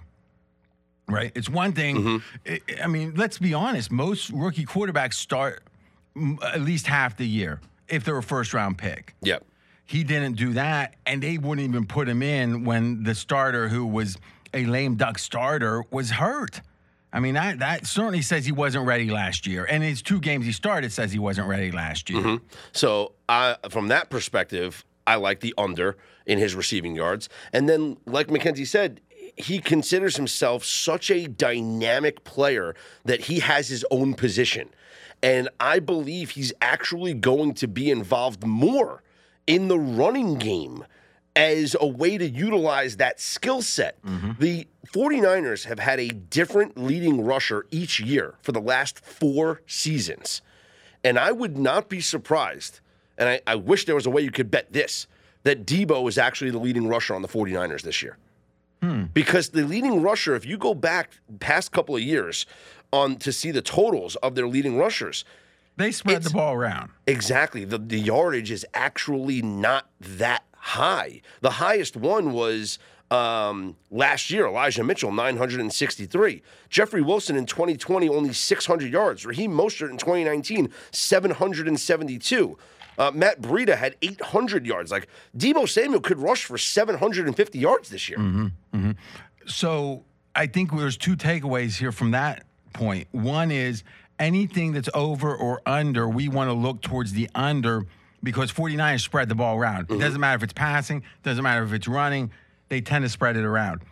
What I'm interested in, Mackenzie, have you seen anywhere where his combined rushing and passing or receiving yards uh, are is up? I haven't seen that posted, no. Because here's what I would be inclined to do go, I think I would go over on combine. Well, see, I wonder how. It, here's what I think is going to happen. If you look at, and then we can figure out how to bet it if people agree with me. If you look at the contract, it's almost built for them to run to run him into the ground or pass him in the, that it's like there's no I, I don't like this from his side or the agent side. It feels like there's hardly any bonuses. That's a tiny part of it. So if he gets overused if, if they want to run him 12 times a game they want to throw to him 10 times a game i mean obviously that's extreme. What's the what's the discouragement? He's this is only a short deal all right? So how many years he had one year left on his contract? Yes. So, and how many more years it's three more years? Yes, four total. so four total, and then he's going to be what, like 26 at that point, right? Or how old will he be? In four years, let's see. Yeah, he'll be 20. He'll be 28. 28. So let's be honest, he's done at that point. I mean, uh, if if history's any indication, 29 year old running back. So it's almost like the four. And, and if I'm not mistaken, what's what is the cost of cutting him before the last year? One second. Because it could be a situation that you know, hey, let's run him into the. gr- I think they're going to run him into the ground because the big argument was I don't want to get run into the ground before I get my payday. Yeah. He's got his payday, mm-hmm. so it's like I, I got a feeling they're going to use him a ton.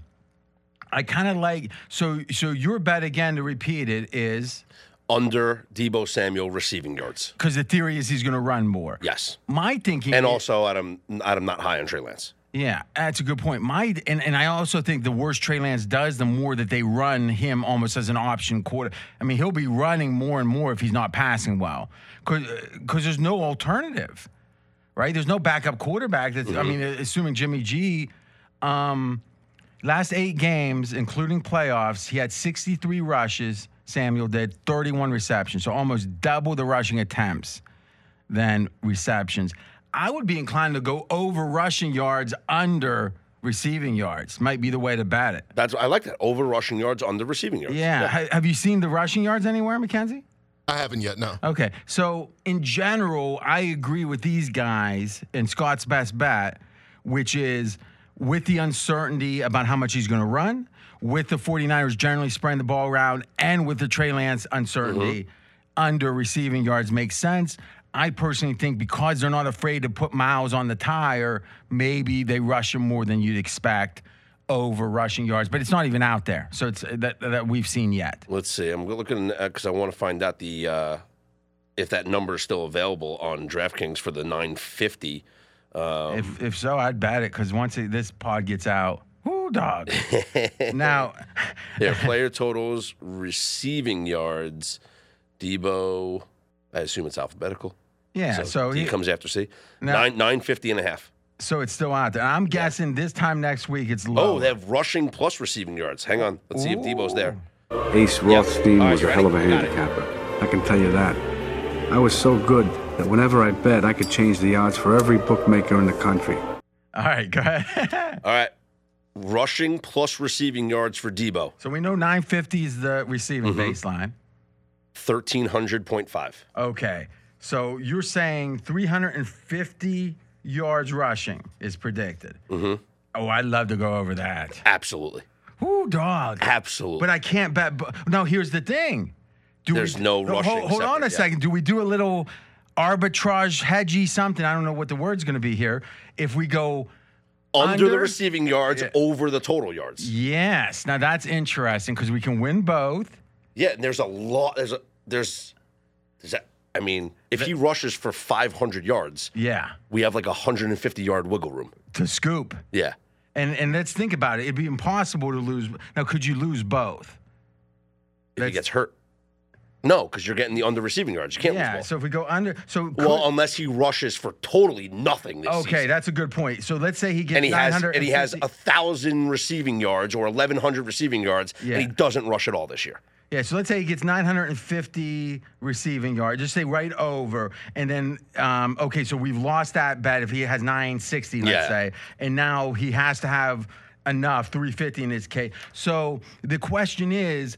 You're going to split most of the time, but is it a better chance that he that we go under receiving but over combined, or is it a better chance that we go over receiving and under combined? And and I and I think it's a much better chance. He had 365 rushing yards last year. And I mean, he didn't really get rushed until the second half of the year. Now, here's my one concern. They said that a lot of the rushing in the second half of the year was about necessity because of injuries or whatever. I Does think that, this year becomes part of the game plan. Mackenzie, you have any say with the we? Maybe you can actually come through with something we based right now. I think it started off that way with Elijah Mitchell being banged up, but when Elijah Mitchell got back, they were still running Samuel a lot more. You mentioned the first eight games, he had zero games with two rushes. Last eight games, he had five was his minimum. So it was a completely different game plan, even with the running back back. yeah, I kind of like that. You think they'd put up the, but really they're giving us the rushing yards implicitly. Yeah. Hmm. All right. You like that, McKenzie? I like it a lot. Just in the last few hours, Samuel reputed the notes all across the offseason that he didn't want to be a running back, that he was worried about his usage.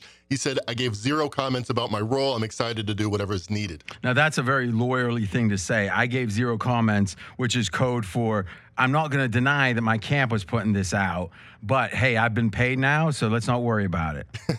Translation. Fair? That's fair. All right. Any closing thoughts on this? Uh, whose car are we taking to Arizona? Just tell uh, uh crack. Yeah. Tell crack. yeah, well, he might it like in. this little arm. Actually, I'll be in Arizona on Saturday. I'll do it. Well, listen, if the numbers are the same, Yeah. I'd love I mean, I'll I'll uh, yeah, let's do it. Um what are you going to Arizona for? Got a softball tournament. Ooh. So you're playing like what, what is there levels above your level? Yeah. And how's that? Like, how how are the levels? How's it work? So these are all people. Is there anyone that was like in the majors and stuff playing now, or how's it? Um, I don't think that. Like- like college, right? majors, but there's definitely there's some there's guys that are like a couple levels above me that are like do this for a living. They, travel. They around play the country They play softball for a living. Yeah. Damn, how good do you have to They're be at softball to do that? They're sponsored by the the equipment companies and all that stuff, and travel around the country. And yeah, Now, here's a movie you've never heard of. okay. It's called Jackpot. And it was set, it was about Jackpot, Nevada, but not about it, but that's where they got the name Mm-hmm. from. And it was about a professional karaoke singer. Okay. but it wasn't like there was one that um who's that what's that girl's name from Goop or something? Um she Gwyneth wa- Paltrow. Yes. She was in a movie that was like a professional karaoke or something. This is not that. It is like this is low budget. What movie was that? Was that Country Strong or something? I'm not sure. make that up? Low budget, gritty. And it was about a dude who was like maybe 35. So he was hitting the end of the road of being like a heartthrob kind of. Okay. And he wanted to be a hero, but he had no artistic talent. So he was a karaoke singer. And it was so great because he had as much passion for this as anyone has for any. Like Derek Jeter didn't have as much passion for baseball or had no more passion than he had. So it just shows you how crazy dreams are sometimes. And he's like changing in like the bar, like he's getting his outfit on in the bar, people puking like in the bathroom and stuff, and he's changing. He's got a little mirror, like it's a dressing room. Great movie, great movie. I loved it. Very edgy though. Um, you know who you might have heard of these directors first. The first movie they did was Twin Falls, Idaho, and it was about these two twins. That was it was actually a big hit at Sundance and stuff. You never heard it, but it was a, a group of, uh, of brothers. Mackenzie, maybe put up the IMDb so we can get the name. Um, okay, The Safdie brothers that did uh, Uncut Gems. no though I enjoyed that. Did you like that? Yeah. Yeah. Anything that shows New York, oh, that was right in your wheelhouse, right? The old Diamond District. That's yeah. So it's not. So what year was that set in? That was well, Garnett was playing. So it Okay. was probably you know late to late early two thousands. All right, so I'm going to do my best bet. Mackenzie, you can get that IMDb up? So let's say this the Rotten Tomatoes isn't so great looking at it now as it comes up on IMDb, but I liked it. It was an edgy movie. And if you don't, well, ask for a refund. But it's free. you know what else is free? My free pick. Let's do it. Don't know about the future, that's anybody's guess. Ain't no good reason for getting all depressed. Up your pad and pencil, I give you a piece of my mind. Okay, I'm to stretch out with this one and I want to get some feedback. Let's just have open feedback here, Mackenzie Scott. And here, oh, and by the way, your free pick, thank you. And uh, let's give out your Twitter. It's Scott's on air on Twitter. And, you know, when he gives a good free pick, we reciprocate.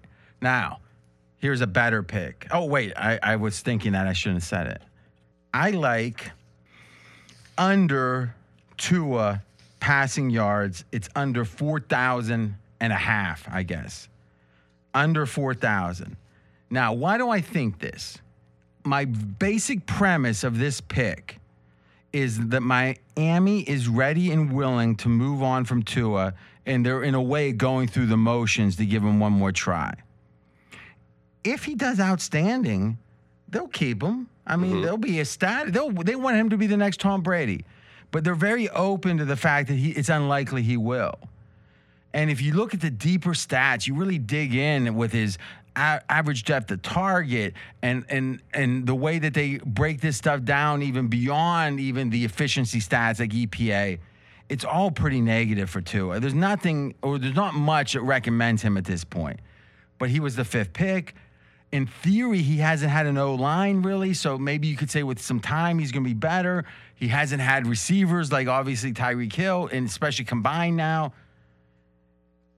But I believe if he doesn't do, you know, better than he's done by a, a, a significant margin, that come game 12, game 13, game 11, they'll just sit him. It's over, and put Teddy in, and finish the year with an eye towards if it's Brady next year, mm-hmm. if it's someone else big.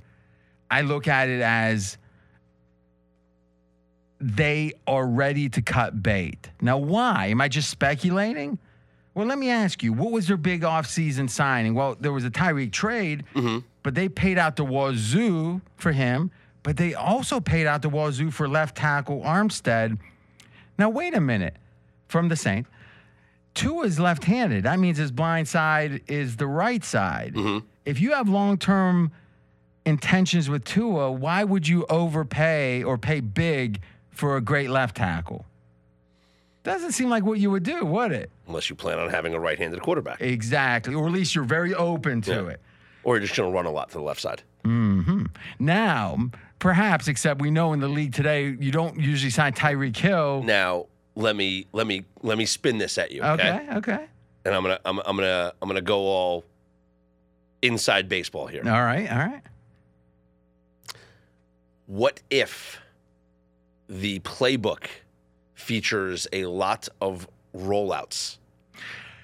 And if that's the case, you need that left tackle to be that anchor on that side to protect Tua rolling so, out. So he's going to roll right or he's going to roll left. He's rolling to his dominant side to throw. Okay. So he's Uh-huh. either play action or rollouts, and therefore the left tackle becomes the important lineman to set the edge on those plays. Let me, let me ask you, it's possible, except what's the last NFL offense that had a significant number of rollouts? Probably Steve Young's 49ers. like, I mean, that's what I'm saying. I, I don't know. It Yeah. I mean, this is the same thing or a similar thing they said with Justin Fields. Hey, the O line's no good, just roll them out. Yeah. It's like that's Tecmo Bowl stuff. Yeah. and so, so in general, I hear you. It's just I don't. It doesn't seem like it works. And and if anything, with Tua, he's not the athlete people thought he was. He's not a mobile quarterback. He's I mean, yeah. I mean, Yeah. he got hurt with his hip because he thought he could make a play he couldn't make. Yeah.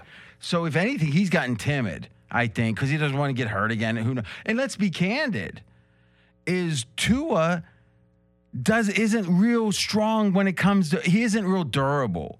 Last season he had twelve. He played. He started twelve games. I in in total he threw for twenty six hundred yards. So if we go 17 divided or by 12 to get the factor that we want to multiply by and assume that he's going to play 17, his 2,600 yards only equals 3,700 yards. So even if he plays every game on last year's pace, they- they're still 300 yards behind, right? Or under.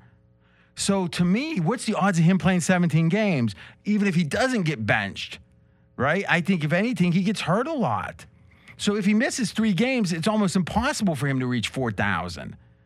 So it could be he gets benched. It could be he plays badly. It could be he gets hurt. But in all three cases, we win the bet. The only way we lose this bet is if he plays almost every game has a Pro Bowl season. and he plays much better Yeah. than he did before. And you know what? That's the premise because Tyreek Hill's there. Mm-hmm. But that brings up one more point. Tyreek is what? The best long ball threat in the game? And Tua has the pea shooter for an arm. Yeah. Why, if you're thinking about Tua long term, do you get a left tackle and do you get a game breaker deep? That's probably not where you spend your money, Mm-hmm. is it?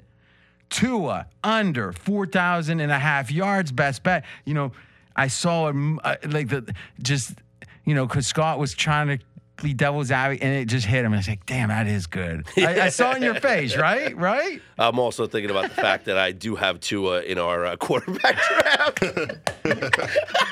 I didn't want to bring it up. I didn't want to bring it up. What do you think, Mackenzie? It's a great pick. It's a great pick. You mentioned the signings they made. I think an underrated signing is Teddy Bridgewater. They're paying him six and a half million dollars a year. That's So that's the second most expensive backup. And it's the most expensive if you don't include Sam Darnold as a backup because that wasn't the plan. So of planned backups, highest paid backup paid 40% more than the next highest, Jacoby Brissett at only 4.7 million. So they're paying him for a reason. They expect him to play games this year. yeah, but Teddy doesn't need the gloves in Florida. Well, who, he only needs one, maybe. Or two. It's very humid though. You might be sweating a lot. All right, so we're going to shift to baseball, deep dive, do about, you know, 20 minutes. If you don't care, hey, don't listen. But I we should tell you a couple things. One, well, one main thing.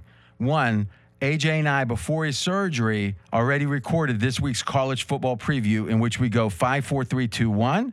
And he's got some strong picks. There's some back and forth. And there's a bunch of stuff at the end of the pod about art, music, love. Yeah, it's true. Not love necessarily, but love songs. Anyway, so you got some great picks and content, and you got some more. That comes out Thursday morning.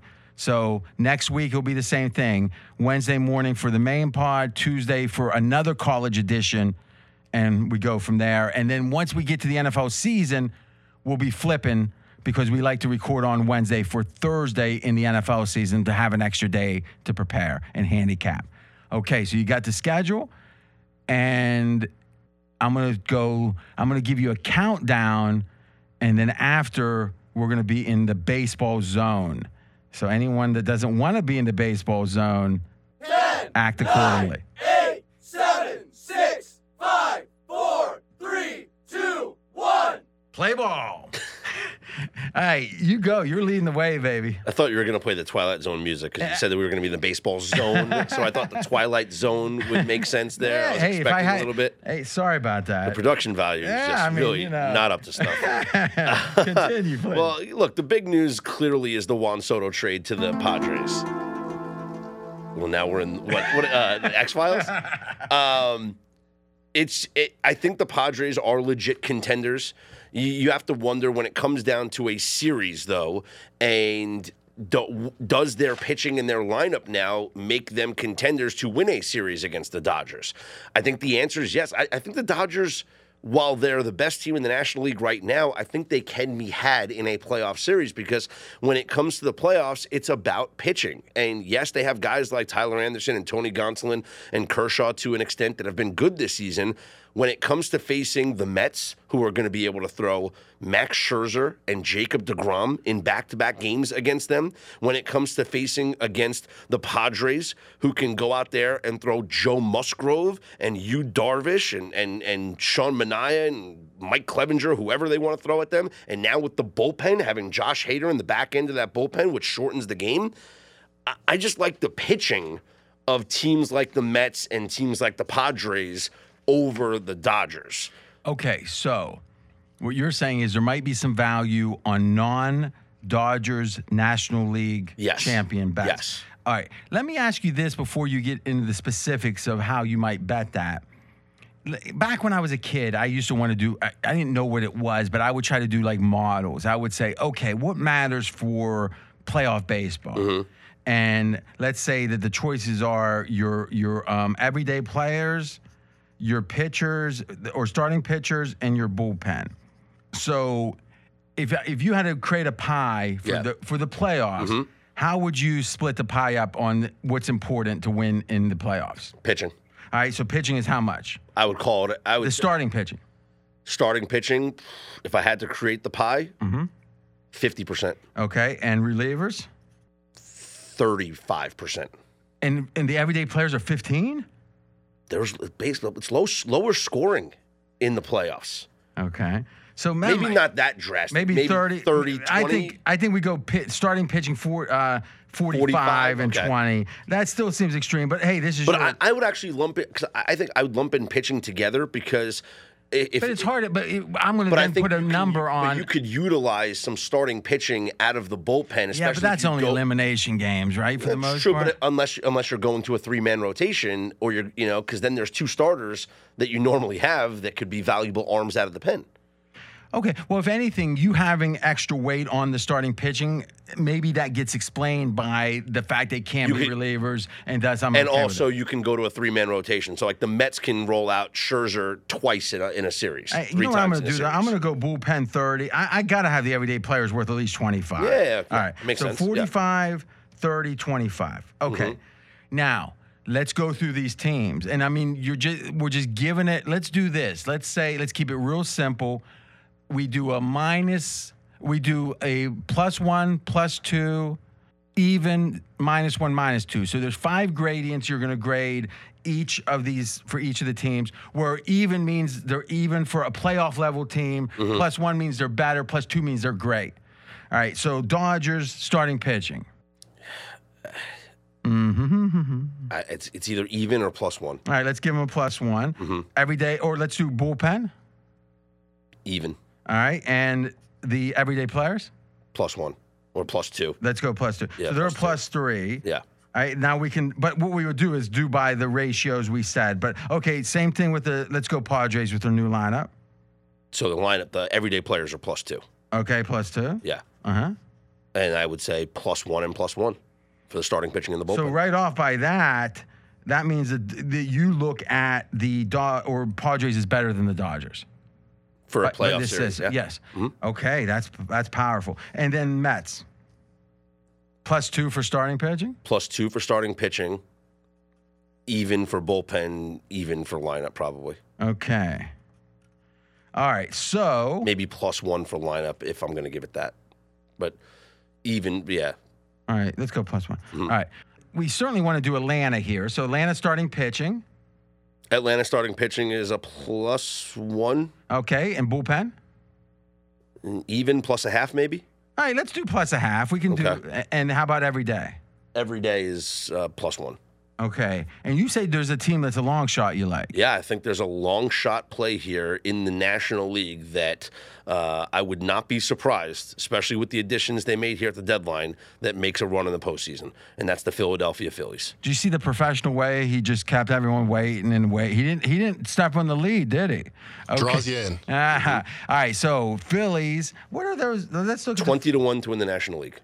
And the to win the World Series are forty-five to one. Mm-hmm. So okay, excellent. Um, okay, starting pitching. Starting pitching, I, I give now with the addition of Noah Syndergaard uh, back in the National League East, a place where he's comfortable pitching. I give him a 1.5. All right, so we're going to have an extra half there. Okay, uh, bullpen. Bullpen's even, I think. All right, and everyday players for Philly. It's at least a plus one. Uh, we're assuming Harper back healthy. So Mm-hmm. if Harper back healthy, it's at least a plus one, maybe Okay. a plus 1.25. All right, all right. So here's what's interesting. Mackenzie's been doing this on the spreadsheet. Actually, let's give them a plus 1.25, actually. All I. I like this lineup. All right, so here's our- Again, big caveat, though. Harper's got to be back, and he's coming back, but Well, that's the thing. It sounds like he's coming back. He is coming back. But if there's any setback in his rehab, or, you know, like if something Now, here's the wrong, question: Are any of these teams questionable for the playoffs? the Phillies right now are in, in a, they, if the season ended today, they're a wild card team. And so, I guess what I'm saying is, with all the other teams, They're they're almost teams. locked to the Every- playoffs. But Philly, th- there's uncertainty. There's a team that could catch them, right? Well, they're a game up on the Cardinals, but Yeah. the Padres are two and a half games up on the Cardinals. So the Padres aren't that far ahead either. Yeah. So what I would say is kind of let with both. So the two teams that we think are actually good long shots. The question is, if we gain the certainty of seeing that they're going to make the playoffs, do we lose more than? Because what I found is. When it comes time for the playoffs, the teams that feel like long shots get a nice jumbo price, mm-hmm. even though you might say, well, hell, they were 20, they were, you know, maybe it's 25 to 1 now, they'll be 20 to 1, even though they had probably a 30% chance not to make the playoffs. Mm-hmm. It's still, oh, they're not going to win. It's the Yeah, yeah. So I'm almost thinking I, I would wait on these long shots myself. But let's until also- they lock in or get to be 90% playoff teams. Let's remember, last year on August 1st, the Atlanta Braves were three games under 500. Uh huh.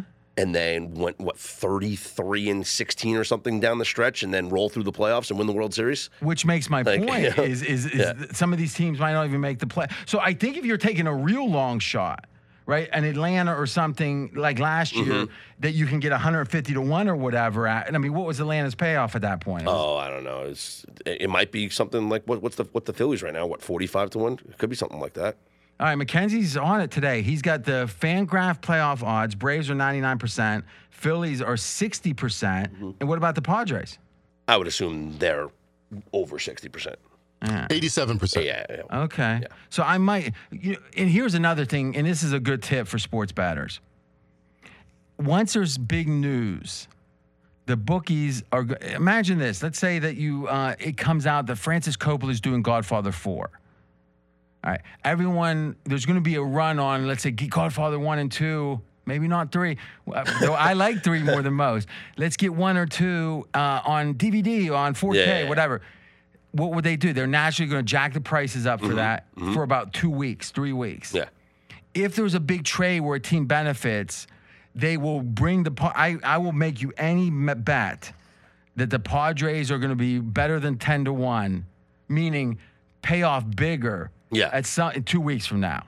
Okay. Unless they get super hot, they're going to be 12 to 1. You know, 14 to 1, yeah, yeah, yeah. Because right now they're expensive because everyone wants to bet them. Yes. So don't, if you can beat the wave, beat it. But once the wave starts, let it ride and crest and then return. Mm-hmm. Yeah, yeah. And it won't go all the way back to where it was. It will go probably 20% of the distance it traveled. Mm-hmm. It, it's like it, it runs in a way. Okay let's we got the spreadsheet here So we took your plus or minus number, or there was no minus. No team had a minus at anything. That's interesting. And we did this. Well, they're all playoff teams. They, Yeah, they I'm would not have a minus. Yeah. Well, you could, in theory, be under, you know, slightly less than average in one Yeah, I mean, aspect. I, I would look at the Brewers. I might give them like a minus on their, their position players. but you don't look at them as a good bet potentially. no, I actually think the Cardinals are going to win that division. Okay. So, well, that's interesting. And do you think the Cardinals uh, are a good playoff team if they make it? Not really. No, I just think they're. I think they're a talented team that never goes away. I Uh, don't know if I would uh, bet them to win in the playoffs. So we're waiting starting pitching 45%, bullpen 30%, everyday players 25%. percent Mm-hmm. If you do the math, the ranking is the best team in the National League for the playoffs is the San Diego Padres with a 1.2. The Mets are second with a 1 oh, I'm sorry, the San Diego is 1.25. The Mets are 1.2. So those two are right there.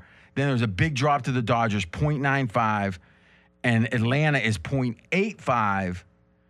And third, though, I, I mixed it up. Third is Philly. So let me be clear again. San Diego. So you you know what threw me, Mackenzie? Philly doesn't have a color on them, but I guess they're in the middle, right? So okay, that makes sense the way you did the color. So one is San Diego, two are the Mets.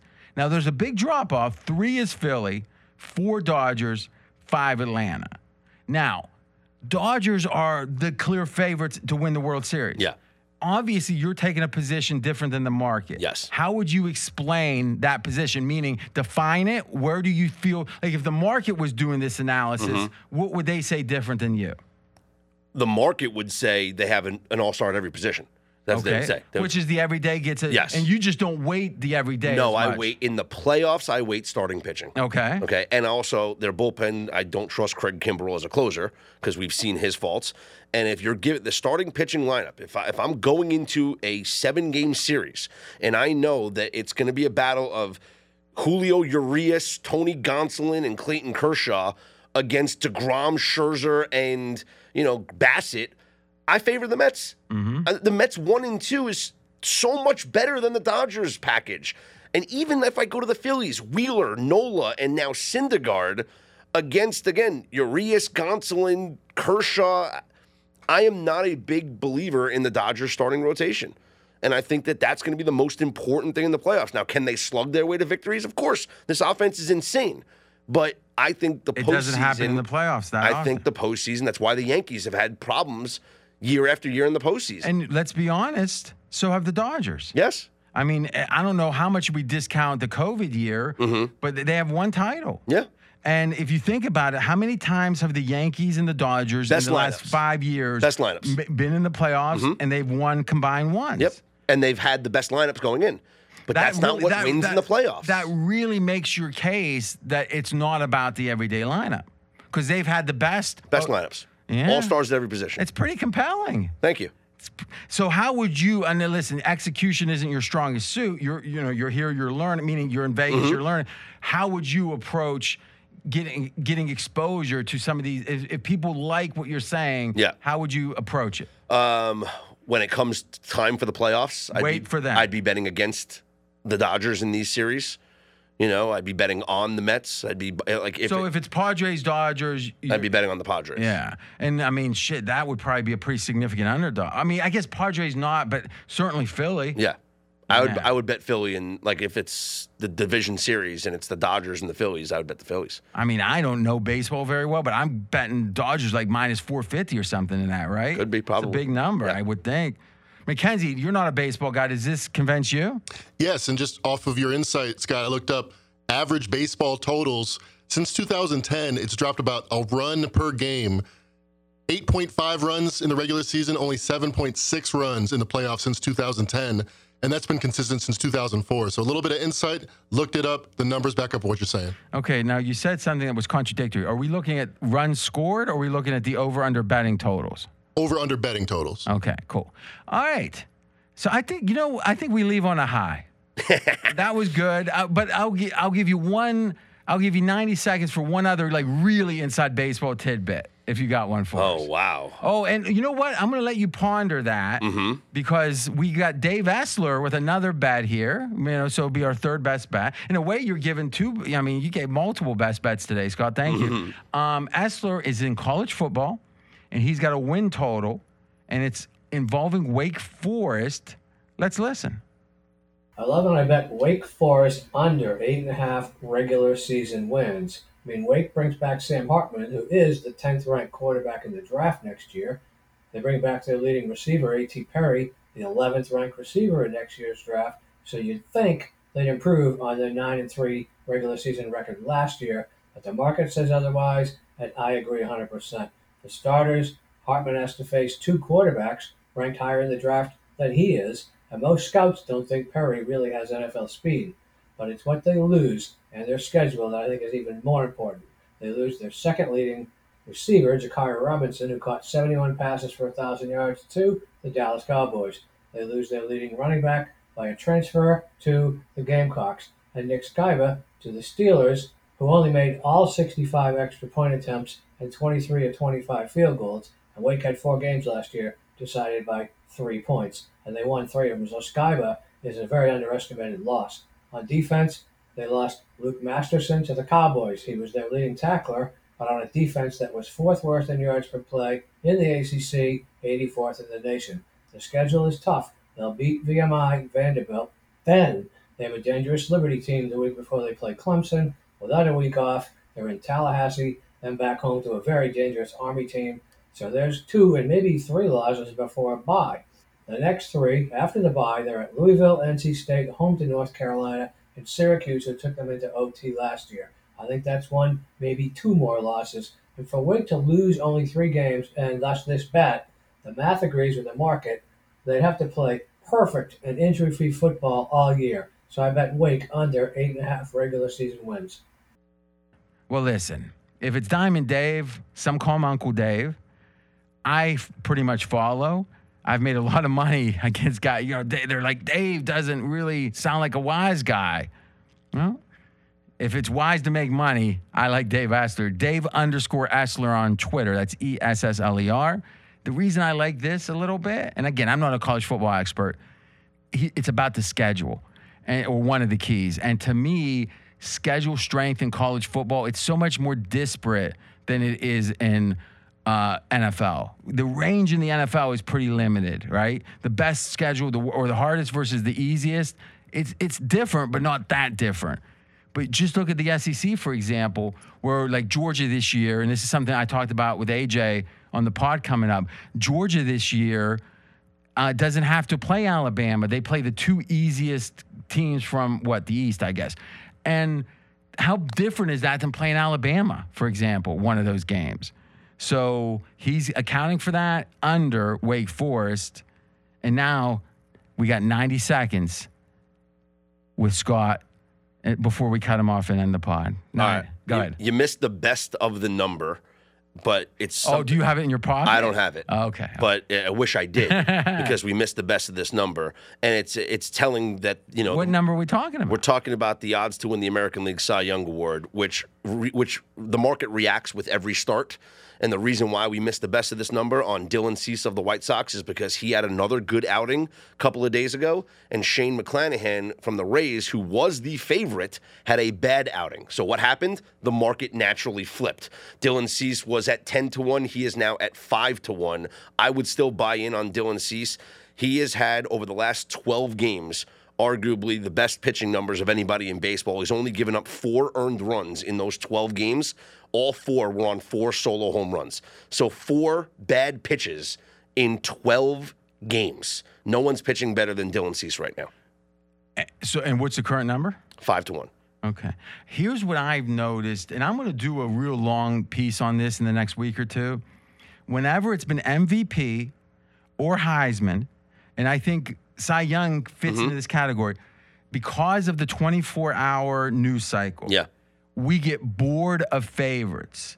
In almost every year in the last three or so years, who the Heisman winner was in week 10, when it's almost the season's almost over, it's like three weeks left. It has the favorite then hasn't won like a more than a majority of the time. In the MVP, Tom Brady was like the MVP last year. Everyone, it was almost a foregone conclusion. Then he had one bad game against the Saints late. And then boom, all of a sudden it was Aaron Rodgers. You think back to Aaron Rodgers two years ago, him and Mahomes were neck and neck till like week, you know, whatever, 13, 14, boom. I think that was the week that Mahomes was had a bye. And it's and Tua is the best example. Tua was like the preordained favorite. Yeah. And then boom, there was a surge. Mm-hmm. It's because we get sick and tired of hearing about the same old favorites. We're looking for some reason to, to flip the script Yeah. as a betting market and as voters and as voters. Mm-hmm. And I think that any to look to play long shots right when we're moving towards the point where the script typically flips, I think has been super profitable and is something I'm looking to do. So like you're talking about a, you might think, hey, the season's what is the season over wise by game ratio? Like More than halfway. Yeah. well, far more than halfway, right? So you would think five to one, it's a longer shot. I'm thinking the idea of someone surging, this is a market where it could very easily happen because Yeah. we're sick of the same favorite, especially if you had the same favorite since the preseason. Yeah, we've played out of 162. We've played 100 and uh, a little over 100 games already. Uh, is that right? I, Yeah. I mean, I don't follow it as closely. Um, isn't that kind of what we saw with Judge and Ohtani? Is that and I know it's Well, with every home run Judge hits, the price goes up. a I little bit know more. it's flipped back, but what I'm saying is Judge was the favorite the whole year. Uh-huh. Ohtani had like one or two good pitching out, or a little more than that. And one day it just flipped where all of a sudden they were at even money. Mm-hmm. And now Judge keeps going. So, but boy, didn't it seem like the market wanted to get Ohtani up Yes. there really fast? Yep. What do you think of that, Mackenzie? In- incredibly strong stuff. Talking about Rodgers, he was six to one. Then a couple days went by, he was plus 160 last year. One good game, he was minus 175. So over 10 days, he went from six to one to minus 175. It wasn't because he played so well. He, you caught on to a theme that was going on in the zeitgeist of America. Well, it's the same thing happened with Joe Burrow, comeback player of the year. Dak Prescott was what minus 800 to win the award This was last year. last year. Okay. And then Joe Burrow has the final stretch of the regular season, and Dak underperforms. Joe Burrow's your comeback player of the year. exact same thing was rookie of the year on offense. Yeah. Remember, it was um it was going to be Mac Jones, and Mac Jones was like Yeah. a pr- and then He was the guy. Chase had a couple good games, and it flips. it. This has happened like almost every market. Yeah. That, that that is like a award market. Mm-hmm. And Mackenzie, what's fascinating is 17th plus 600. This is now Rodgers. 20th plus 160. 27th minus 175. But do one more week, it's gonna be like minus a thousand. Yeah. Right. So he became a lock, right? yeah, but getting that up. One yeah, second. yeah. I'm just saying is, uh, uh, we'll wait for a second for it, but I, I tell you, I've just the Tua thing was the first time I noticed it. It was one day, it was a foregone conclusion. Next day, Tua was an underdog. It's said, what is going on here? January 3rd, minus 400, Rodgers. Wow. All right, guys, take that with you. You know what they say: teach a man to fish. He eats every, you know, he eats lunch every day. But if you want to fish, if you want to send me a fish sandwich, uh, make it a coupon maybe for a fish sandwich. Do you like Long John Silver's? Not a fish guy. You- I'll, I'll eat tuna fish. I'll eat uh, Sushi? some sushi. But, I, sushi? but in sushi, I only go tuna or I bet you go California roll, Which one is that? the one with no fish in it. Oh no no no! I, I do the fish. I, uh, oh, I'll do the Philadelphia roll, We'll continue which is the salmon and the cream cheese. this is going to continue, but we're going to let you guys go. Talk to you next week. All right, good job.